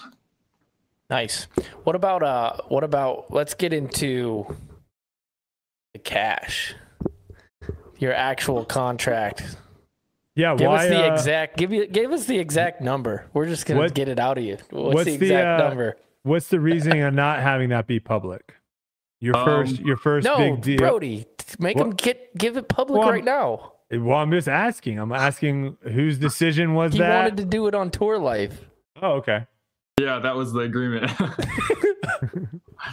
uh, yeah, I'm, I'm definitely not allowed to disclose really anything. I, the only thing I can say about my contract is, um, I mean, three years. Obviously, I'll be getting some Gannon discs and a, like a you know, very similar. I mean, it's the same thing as like Kyle Klein with his Creator Series Vanguard or you know the Eagle the Eagle Cloud Breaker. So stuff like that, I'll be getting my own version. Um, but I mean, like I said before, in a contract, I look for solid base structure and or solid base salary and good bonus structure. And I felt like my deal was pretty pretty solid in that. And so I'm, I mean, I'm this man was really easy to work with too. Uh, Austin Montgomery, who I worked a lot with. I mean, I can call, I could text him and he'd respond in probably less than five minutes any time of the day. It could be 11 o'clock at night and he'd respond. And so um, it was that. And then also him just being a really cool guy. Uh, it made the like kind of negotiation process really easy because I'd say something and it'd be like talking to a friend. It's not super like I guess I could I'd say like professional in a way. It feels like I you know I'm talking to a friend. It's a lot more efficient because I was I was able to feel comfortable around him and say actually how I felt instead of you know maybe saying something just to please someone. Um, and so that I think I, I you know I think Discmania and myself we are very very happy with in my agreement. I guess I guess see if you can answer this question because with Prodigy you you kind of almost had like what what people would call like a rookie contract, right? Where the rookie comes in, um, you get them at a pretty good discount, and then if they turn out to be a superstar, then they all of a sudden sign this massive contract. Is that kind of what happened here? Of where you know you had already locked yourself in with Prodigy, and you're just kind of waiting for that to finish so then you could get a bigger contract? Like, is this a substantially bigger contract than the one that you previously Can you say what you were making from Prodigy now that it's over? Good over? question, Uli. Good question. Oh, I, I, wish I knew the answer to that. Oh gosh. Yeah, talk to talk to your lawyers. oh, right now, we'll get an answer. Um, I say it's probably wise I don't say. Uh, All right. It's like given the track record, I, I wouldn't say anything. Uli's just trying to get you in trouble. Um, yeah, can you say? Can you? Anything good for me? uh, I mean, are you going to be able to eat a lot of chicken McNuggets at McDonald's? Yeah, let's just say like. Like how many? like how many more? Yeah, like how many more chicken McNuggets are we talking? At, at least like a hundred thousand more. Okay. a hundred thousand okay. more chicken nuggets. Right, I nice. like that answer. Nice. That's a lot of nice. chicken nuggets, man. A lot, a lot of a lot of McNuggets. A lot of McNuggets. Um, all right, you you brought up Kyle Klein a little bit. I do want to mention. I do want to talk about this because I think the the way that Discmania made the announcement, I think, was confusing for some. Did you think that when did they did you have any say in the wording? And the wording for those that don't know is the future starts tomorrow, and then that's when they announced that you were signing with Discmania. So, did, were you aware that that's like the tagline that they were going to go to with the marketing of you signing? No, I, I didn't know about that until like I got the first couple like images of the promo. Um, okay. Yeah. Because the the and obviously you you said you went out and did a bunch of stuff with uh Gannon or sorry Gavin and Alden. and Eagle had Simon in his announcement, and it was just something something that I just always find interesting is just to see that a lot of these manufacturers do the team aspect, but then like it doesn't always add up, right? Of where James Conrad wasn't in Eagle's announcement video or part of it, it was Simon and Eagle, and then with this, they say the future the future starts tomorrow and people are like, well, Kyle Klein's like a major champion. Like mm-hmm. he's he's still there. What's going on? So that you just you didn't know you didn't really have any say in yeah. kind of like the marketing side of how this Discmania wanted to do it. Yeah, I didn't think like twice. I didn't even think twice about like the Kyle thing because like in my like in in my opinion like it's like a I guess you can look at it like they're like disrespecting Kyle, but at the same time, like it, it's my announcement video. It's not like, you know, like it, like we're not we're not not focusing on Kyle. You know, it's like a I don't know how else to say it. It's just my announcement video. You know, you know it. I, I guess they could have yeah done a, done a promo like with like me and Kyle and Alden or everyone Gavin whoever's on the team mm-hmm. too, but like um uh, I, I, don't. There was definitely no like. It wasn't on, on to, your side of things. Yeah. Yeah, there, it wasn't meant to give off that uh, kind of kind of feel. I think it, it was more just like, yeah, Gannon's on the team. I think it's kind of like, I guess like, I'm another like piece of the puzzle. um, of you know the having the future because Kyle's already young, and then you add me, and we're a super young team with two major wins combined, and so like together, like I helped like kind of finish, I guess, the future of the team in a way. So I think that's another a more positive way to look at it. Um, yeah. The way I took it, and you said it earlier, you know, you had Simon and Eagle. They were the staples of Discmania. They are both gone now. And now you have Kyle, Gavin, Gannon, and Alden. The future yeah. starts like that's the way I think they were trying to go about it. Yeah, yeah, um, yeah. But I think some people took it the the analogy of where you know you have a quarterback in the NFL, and then you draft in the first round a quarterback, and that other quarterback, uh, obviously it's a little bit different, but that other quarterback's like, wait, wait, wait a second. Like, are, do you not trust that I'm the future here? You're like, you're going out and having to draft another quarterback. I think that's yeah. how some people yeah. kind of perceived it. But the way you described it probably makes it's probably what they were trying to go for. But yeah, um, yeah. It, it probably just slipped through the cracks a little bit for some. Uh, let's see. The other things I wanted to ask you um, you kind of talked a little bit about your off season of not being able to throw as much outside. So, what are things that you're doing to kind of keep your game sharp going into uh, next season? Um, I've been trying to exercise uh, a little bit more, um, and definitely just like do network and putting in the basement. Now, I haven't had a ton of putting in the basement, a little bit less than I think, and I can make up excuses and stuff, uh, but I'm well, I'm, I'm deciding between two different putters right now, uh, the Link and the P3X, and so um, now the P3X hasn't been made in the Discmania made mold yet in uh, their D line, so they're putter plastic, and I think those were I think we're we're uh, working on getting me a box very very soon. That way I can start practicing with a lot of them and testing those those ones out because the mold is different than the older mold that they had.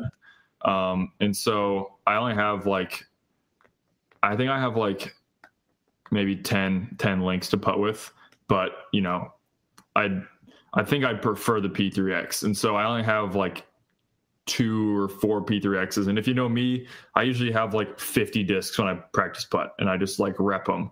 Um, but I'll be, I'll be getting those soon. I'll, I'll, probably try to still do my, you know, two to 500 putts a day. Uh, I'll just do a lot of walking. Um, so that's, that's not, not, not a big deal, but um, get your steps in. Well, yeah. you know what you can have? You can have two putters, two baskets, mm-hmm. back and forth. Yeah, have you ever true. thought I, about that? Baskets. I, I that, that could work. a little less. It'll cut your walking in half. Or someone out there can invent like basketball has where you can shoot a hoop, it goes yeah. into the net and it shoots back at you. I don't know why we Can't, don't have that. You we need, like a machine that like spins the disc at you. Either that or like a, a, conveyor belt where like it goes into the basket yeah. and then it goes onto this conveyor belt and the conveyor belt comes back and you can just grab it. Ooh, yeah. That'd be a good technology. Very, very expensive, I think. Um, you, well, did you have anything getting, else, or, or well, do you want to go? Getting, to an extra hundred thousand chicken nuggets. Yeah, I mean, might be able to come up with something. Yeah, I can spend um, on something else instead. I, I, do love hearing about your pet peeves, and we've had you on the show before. But are do we have any new pet peeves moving into the 2024 season that you would like Gosh, to share with the audience? Well, I don't know why I don't prepare myself for this. Like I need to have them ready because I have so many that I'm just like get under my skin. Um, gosh. Do you have any? Just get my brain rolling. Ooh, do I have any new ones? What's some new, new ones? Let me, mm. Let me look at my phone. Give me like 30 seconds. We'll see if I. it's like I write them all down. I write all these down. I have a full list of. Uh, I guess I guess a good one of mine is people that oh, if you one. bring. Okay, you go. Well, you you can finish yours if you want. Oh, I was just gonna say a pet peeve of mine is like if you bring up a topic or something that you would like to see changed, instead of like having an actual discussion about it, people can just shut it back down by just saying like you're complaining, um, versus actually having like an open discussion. That to me, I think is not a not helpful in uh, trying to make disc golf better. So mine is, um, and it's not like it's gonna sound bad, I guess, but don't say it. No, I'm, I'm, I'm just kidding because I, that's why I said that before.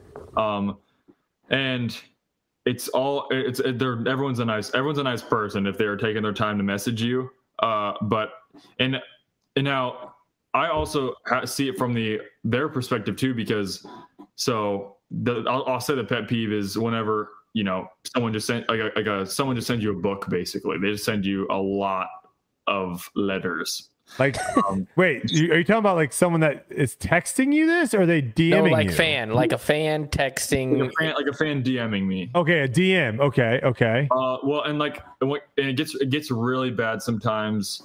Um, are you um, reading that? What? Uh, I, I, I try I try to do my best to like read like, everything because I feel wow. bad if I don't respond. So, oh, um, oh, brother, oh, you can't no. feel you can't feel bad about that, dude. I oh, do. No. I mean, you're gonna you're gonna spend your whole so, your whole life on on on your phone. Yeah, I know. Um, so uh, well, like you know, I asked a couple questions in the like Discmania collectors group about some discs, and then you know, all super nice people, but uh, just like maybe their like text wasn't as like efficient as it could have been, and kind of like the the small talk portion, like, hey man, how how's it been? I've been watching you for blah blah blah years, and I have a kid that plays disc golf and he looks up to you, but then I also have these discs or oh gosh, discs I want to send you and like you know they're they're being really nice and I was on that side of it too because I remember messaging people like even Kevin Jones and I would send him like a a full like full paragraph, a big paragraph, and Lots I was letters. because I wanted to feel like I wanted to seem as as professional as I could get, and that was like three years ago probably. Um, I might have even said you one, Brodie. I don't even know, but like, I he mean, didn't look at it. I never did see no it. Chance. I didn't see it. That guy. Um, but so, yeah, like that, or like people that maybe like will will like be pretty quick to comment stuff and they like misunderstood it or misread it or misheard something and then it like makes you look bad or like it's like a it's like the very bad side of something you might have said. They just like take it really terribly and start spreading rumors and stuff.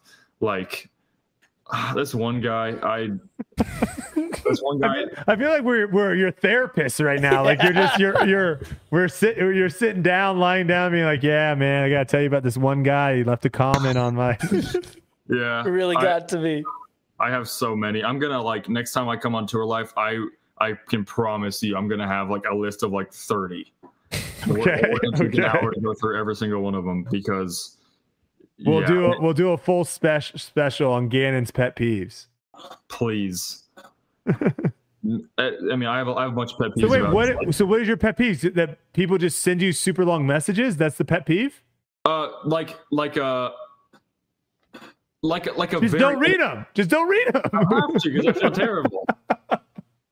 You're well, saying be, if you're going to message me, be quicker. Be quicker. To, like, like, get your point across, or be yeah, a little like, more personal. Be a, a little more personable.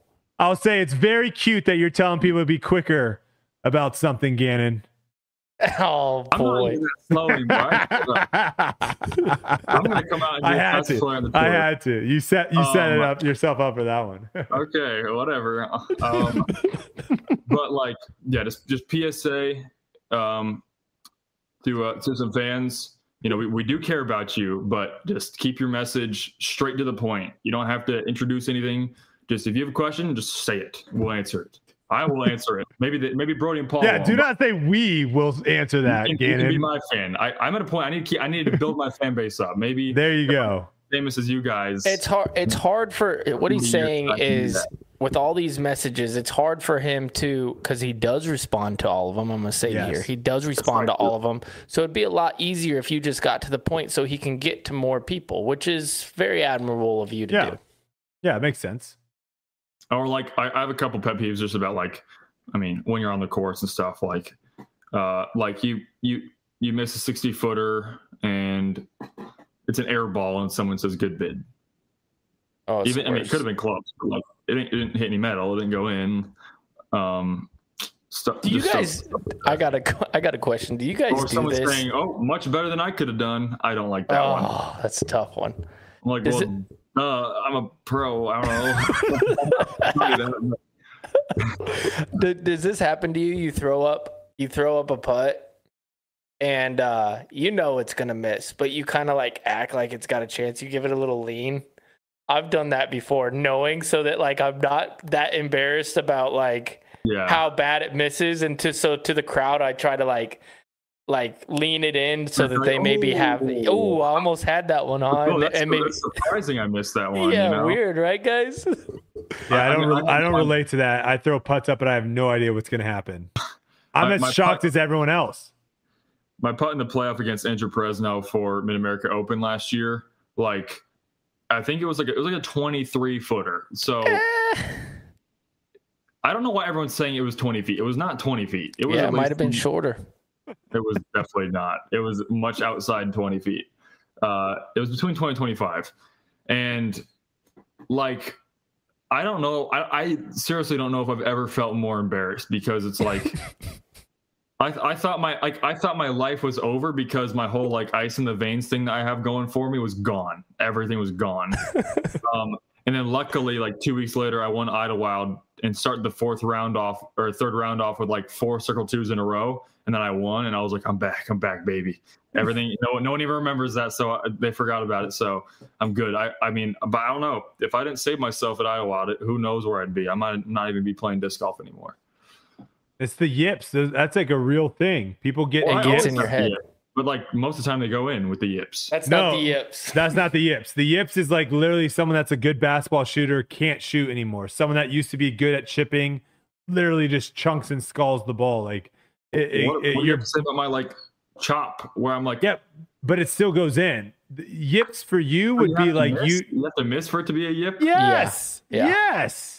What if it's like, okay, but you could have a putt that like, I don't know, you could have a putt that hits one chain low left and squeaks in, or you could have a putt that hits hard chains high right and falls out, but the the high right putt was a technically a better putt. I don't know. For for, for someone to have the yips in putting, yes, I agree. Like there has to be maybe some of the that uh, indecisiveness of when to actually putt. That's part of it.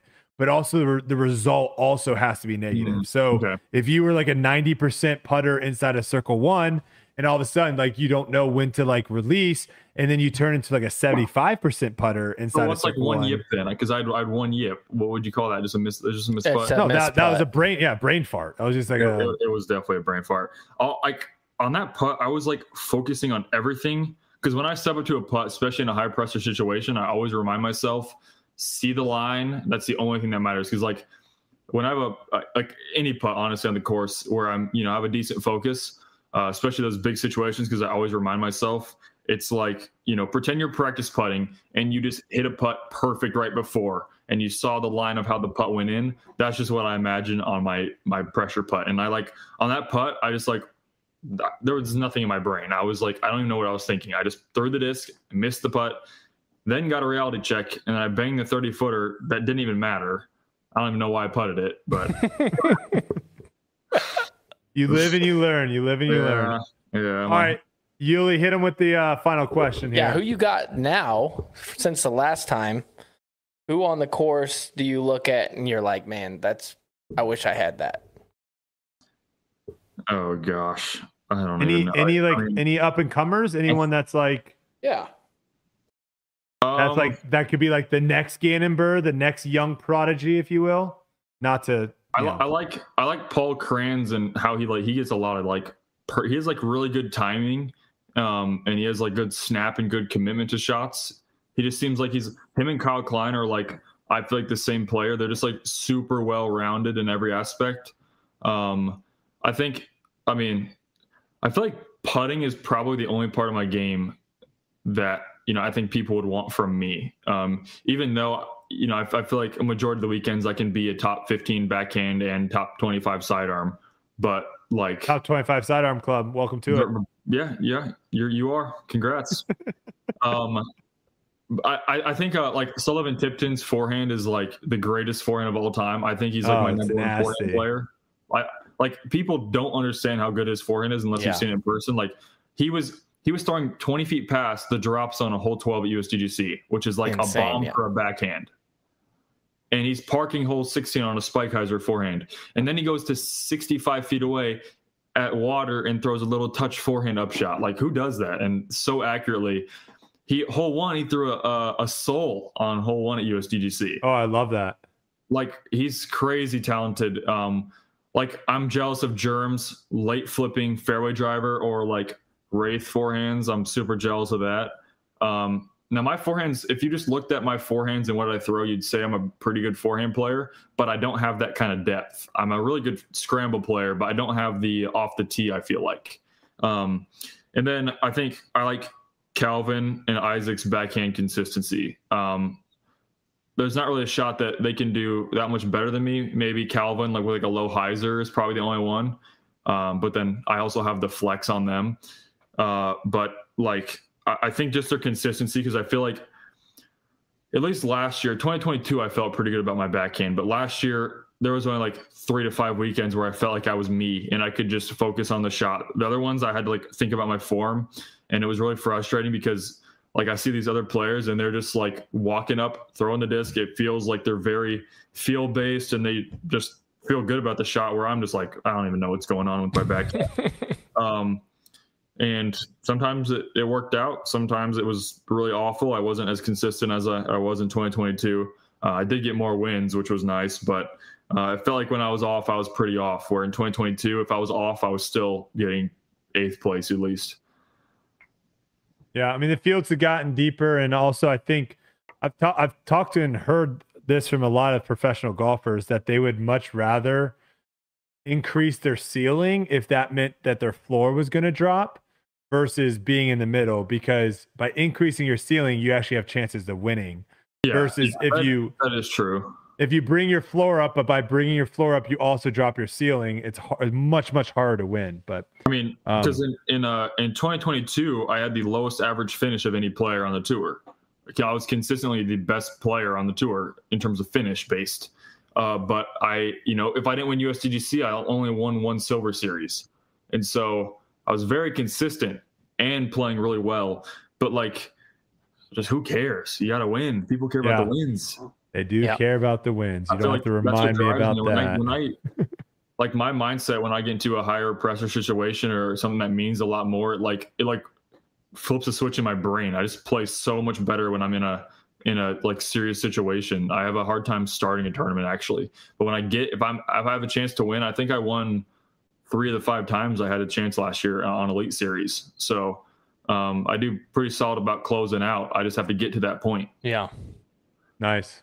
All right. Well, Gannon, we'll let you go. We appreciate you taking the time to jump on here. We wish you all the best of luck next year and uh, with your new Discmania team. And yeah. we look forward to seeing all the content you and your little hooligans will put out next year and enjoy all those extra nuggets you get to eat. Um, I'm excited. all right, we thanks, appreciate buddy. it. All right, take it easy, Gannon. guys. Have a good one. All right, there's Gannon Buhr, ladies and gentlemen. You can check him out at the All Star event here in the upcoming weeks as well, throwing some new plastic, seeing some different jer- you know hats and jerseys and all that stuff. It'll be very very exciting. All right, Uli, we still have a lot to discuss. I'm going to try to fly through some of this so it's not a five hour episode. Let's talk real quick about player movement. We have obviously Alden Harris. We've talked about this a little bit. He ends up joining Team Discmania. Chris Clemons joins Team Discraft. Gavin Rathbun posts posts on Instagram letting everyone know that he's leaving Dynamic Disc and doesn't really know what's going on. Uh, this is an interesting post. It says, "Thank you, Dynamic Disc, for the past two years of support. I'm not sure any plans for the 2024 season.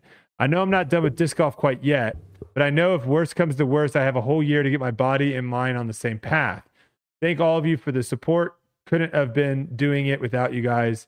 Um, so interesting, like kind of throws it up there of like maybe not even playing next season. Yeah. And this, I mean, this guy was this guy was a world. He was a top twenty guy at one point. So, yeah. um, kind of kind of got that that injury that that knocked him off a little bit. So hopefully someone picks him up. Dude's got a lot of potential, a lot of skills. So hopefully someone does pick him up and he can uh, tour next year as well. We have Aaron Gossage re-signing with Discraft for two years, and then the no word. These are these are people we haven't heard anything from. We know they're leaving, but we don't know anything else in that. Niklas Anttila, Chandler Kramer, Parker Welk, Sullivan Tipton. We just know they're leaving. Haven't heard anything about that either.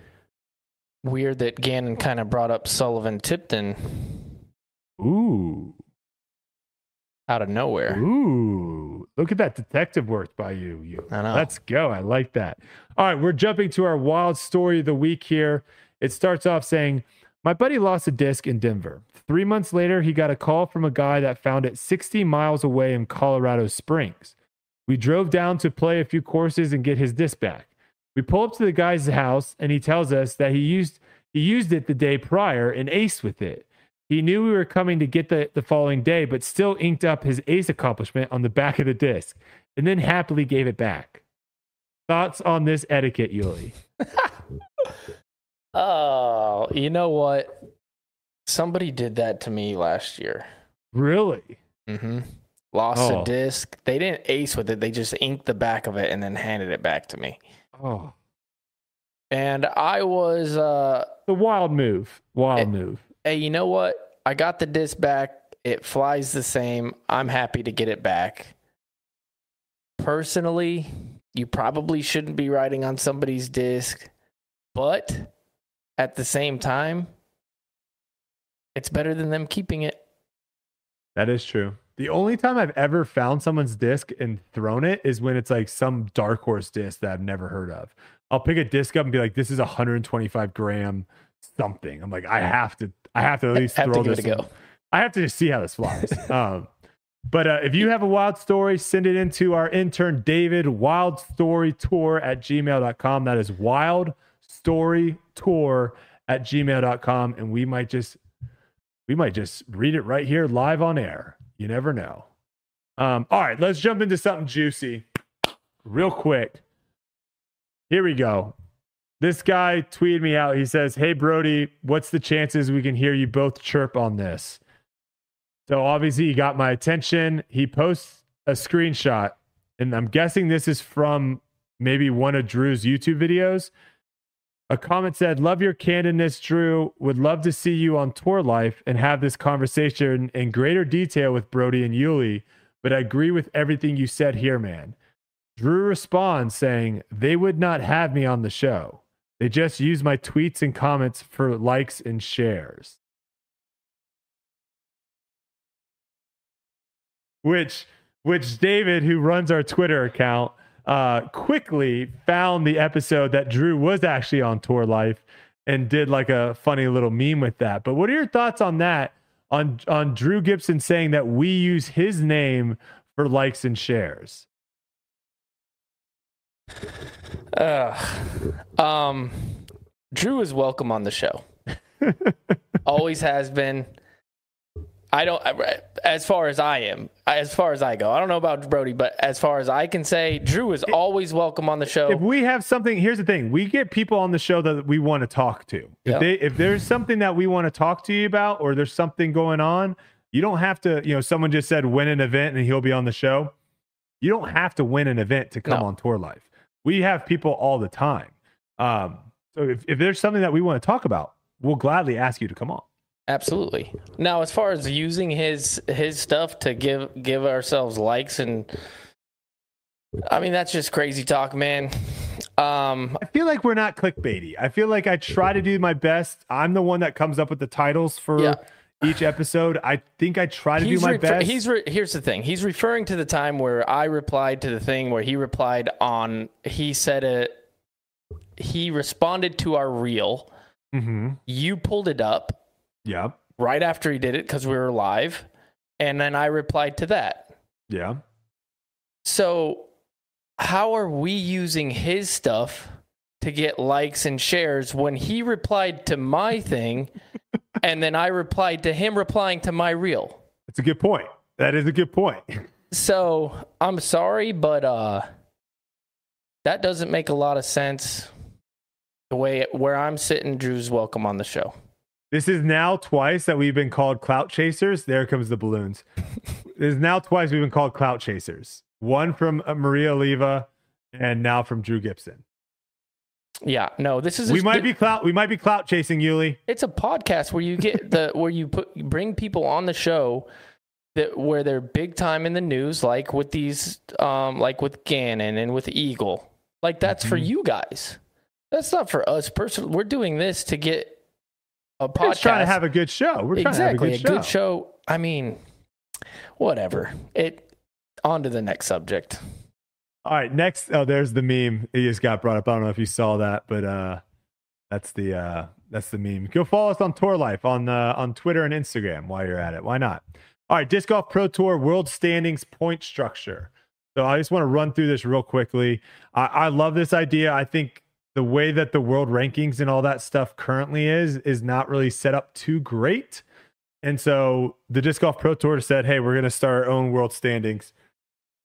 So this is how it works. You got the Disc Golf Pro Tour, 16 events are eligible. Disc Golf Pro Tour Plus, four events are eligible. Playoffs, two events are eligible. And then you've got majors, three for the MPO, four for the FPO, because the FPO has five majors. And, or I think they have five majors, right? Or five that they count as majors. They did as last year.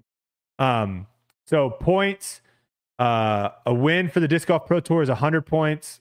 Disc Golf Pro Tour Plus 125, playoff 150, major 200, and then uh, they give you kind of a breakdown of total possible points available. So basically, what this is, they basically just have the Disc Golf Pro Tour standings, and now they've just added in the majors to now come up with the world rankings. And now that there are more events over in Europe, I think this is going to work a lot better because you would have some guys be super high in the world rankings, but you really didn't know who they were because they would only play in Europe. They never would play in the States. I think this is going to be better for everyone involved. So we'll see how it works out in the first year, but very, very cool.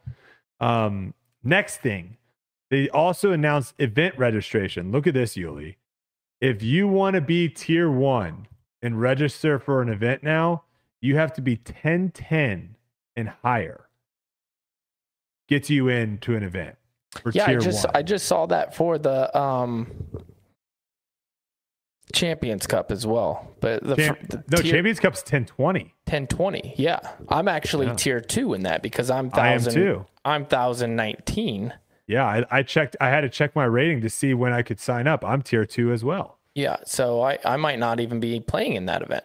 I might not either. Very true. I don't know if there's that many people 1020 and up. I think that number is actually like less than 60 or so. There's not. But we're going to have to be ready for the. We're going to, yes, yes, we will have to be ready. Here's the thing talk to me. That's ridiculous. That's the silliest thing ever. I get it, but it's silly. It's silly that there's still there's enough players that have played on the pro tour. The pro tour is the place to be. I don't care what anybody says, the PDGA, whatever, whatever you guys want to see. Say the pro tour has the best players, the, all the stuff. If you are ranked in that on the pro tour, it's pretty easy. Those are the best players. Those are the people who should be getting into the tournaments and as and as the sport moves forward, it's going to be harder to get on the pro tour via it's going to be harder to get hopefully in the majors which i feel like they should switch it to that and then mm-hmm. if there's extra spots then do whatever you want i don't know how it is i still don't think there should ever be a ratings base to get into a tournament i think there should be qualifiers and not just like oh top five get in top the top five are always going to be in. They're always going to be in because they're going to be 10, 30 plus for the most part. Yes. You get what I mean? So it's there's it's a little broken in my opinion. I, I agree point. with you. It doesn't make it doesn't make all that much sense that we're like going online to try to get Taylor Swift tickets, and it's it's like who has the fastest internet. It, that doesn't make too sense. I, I again, this is an issue that they didn't really have and I yeah. think you bring up a good point. It's going to continue to get worse and worse and worse, right? Yep. You're going to have tons. Um, we do a segment on off season where we have to guess players' um, division that they play in and players' ratings. And there's been people on there that have been like 10,005, 10, 10, 10, 15. And I know players that are in the thousands, but they're playing tournaments that suit their game they're playing courses that suit their game. There's a massive difference between being a 1010 rated player at B tiers versus being a 1010 rated at the Pro Tour, right? The courses are very different. Yeah. So I agree. Like the issue is going to only get worse as you know, now we have 10,000 people that are a thousand plus or whatever it is, right? And I agree with you. You you don't want to have a situation that we saw at Champions Cup last. Yes, exactly. Okay. Shut up, Brodie. Move on. Um, let's see here. I don't really care about that, so we're gonna skip that. Let's jump to Edwin stats. Hopefully, this will be a new segment. Uli, you already kind of saw this. You, I saw you send it to me over on Instagram. Um, so Edwin is going to be our stats guy. This guy is a monster, right? One of the things I talked to him about was how I thought the fairway percentage was a broken stat, and he's like, you know what? Let me let me dive into that, and he did. And so we're gonna pull this up. Hopefully, this is a segment. If you guys like this segment, definitely let me know in the comments uh, if you're watching this on YouTube. But we're gonna call this Edwin Stats. And so what he's doing here is he's doing a deep dive into driving accuracy statistics. So currently, right now, how driving accuracy is um, calculated is if you play a par three, it's C2 greens in regulation or better. If you play a par four, it's drive in the fairway or in C2 or better. And then if you play a par five, both the drive and the second shot are recorded. Same logic as part four, par, par four. How it should be calculated. Par, par three should be removed, and we should only look at hitting the fairway on par fours and par fives. Once you remove par threes, some interesting players jump into the top of the list for 2023. So, first off, we're going to look at the 2023 average driving accuracy for MPO. The average driving accuracy for MPO, 73%. Top driving accuracy the last five years. In 2023, you have Calvin at 80.6. In 2021, you have Paul McBeth at 79.6. In 2023, you have Isaac Robinson at 78.3. At 2023, you have Chris Dickerson at 78. In 2021, you have Calvin again at 77.8. Now, looking at this, last year I had no idea, Uli. We played over 50% of the holes we played last year on tour were par threes. Oh, had wow. no idea. Uh, 41.8% were par fours and 8% were par fives. And then also looking at breakdown, the par threes are the ones that have the lowest fairway percentage. So 62% hit par threes, 82% hit the par fours, and then an 84% hit the par fives. Looking further into this, now we're going to the t- 2023 top 10. You've got Calvin, Isaac, Chris Dickerson, Aaron Gossage, Ezra Robinson, Andrew Presnell, Kyle Klein, Cole Redalen, Albert Tam, and Simon Lizotte. However, if you go in there and you manually remove all the par threes, your number one driving accuracy on par fours and par fives is actually Andrew Presnell at 87%. Number two, Chris Clemons at 86.9%. And number three, who wasn't even in the top 10 list, you have Bradley Williams at 86.4%. So I don't I don't have all the answers on why this is, but I kind of can speculate. I think some of the more aggressive guys, and when you talk about like Calvin I, uh, Heimburg or Isaac Robinson, those guys are aggressive. They are trying to go for every single shot. Their percentages, when you add in the par threes, I think definitely go up versus someone like an Andrew Presnell or Chris Clemons. Maybe on some of the par threes that are the longer ones or whatever, maybe they're not being as aggressive as Calvin yeah. and Isaac. So when you look at par fours and par fives, where it's about placement and putting yourself in position to score, someone like a Presnell does that very, very well. The best.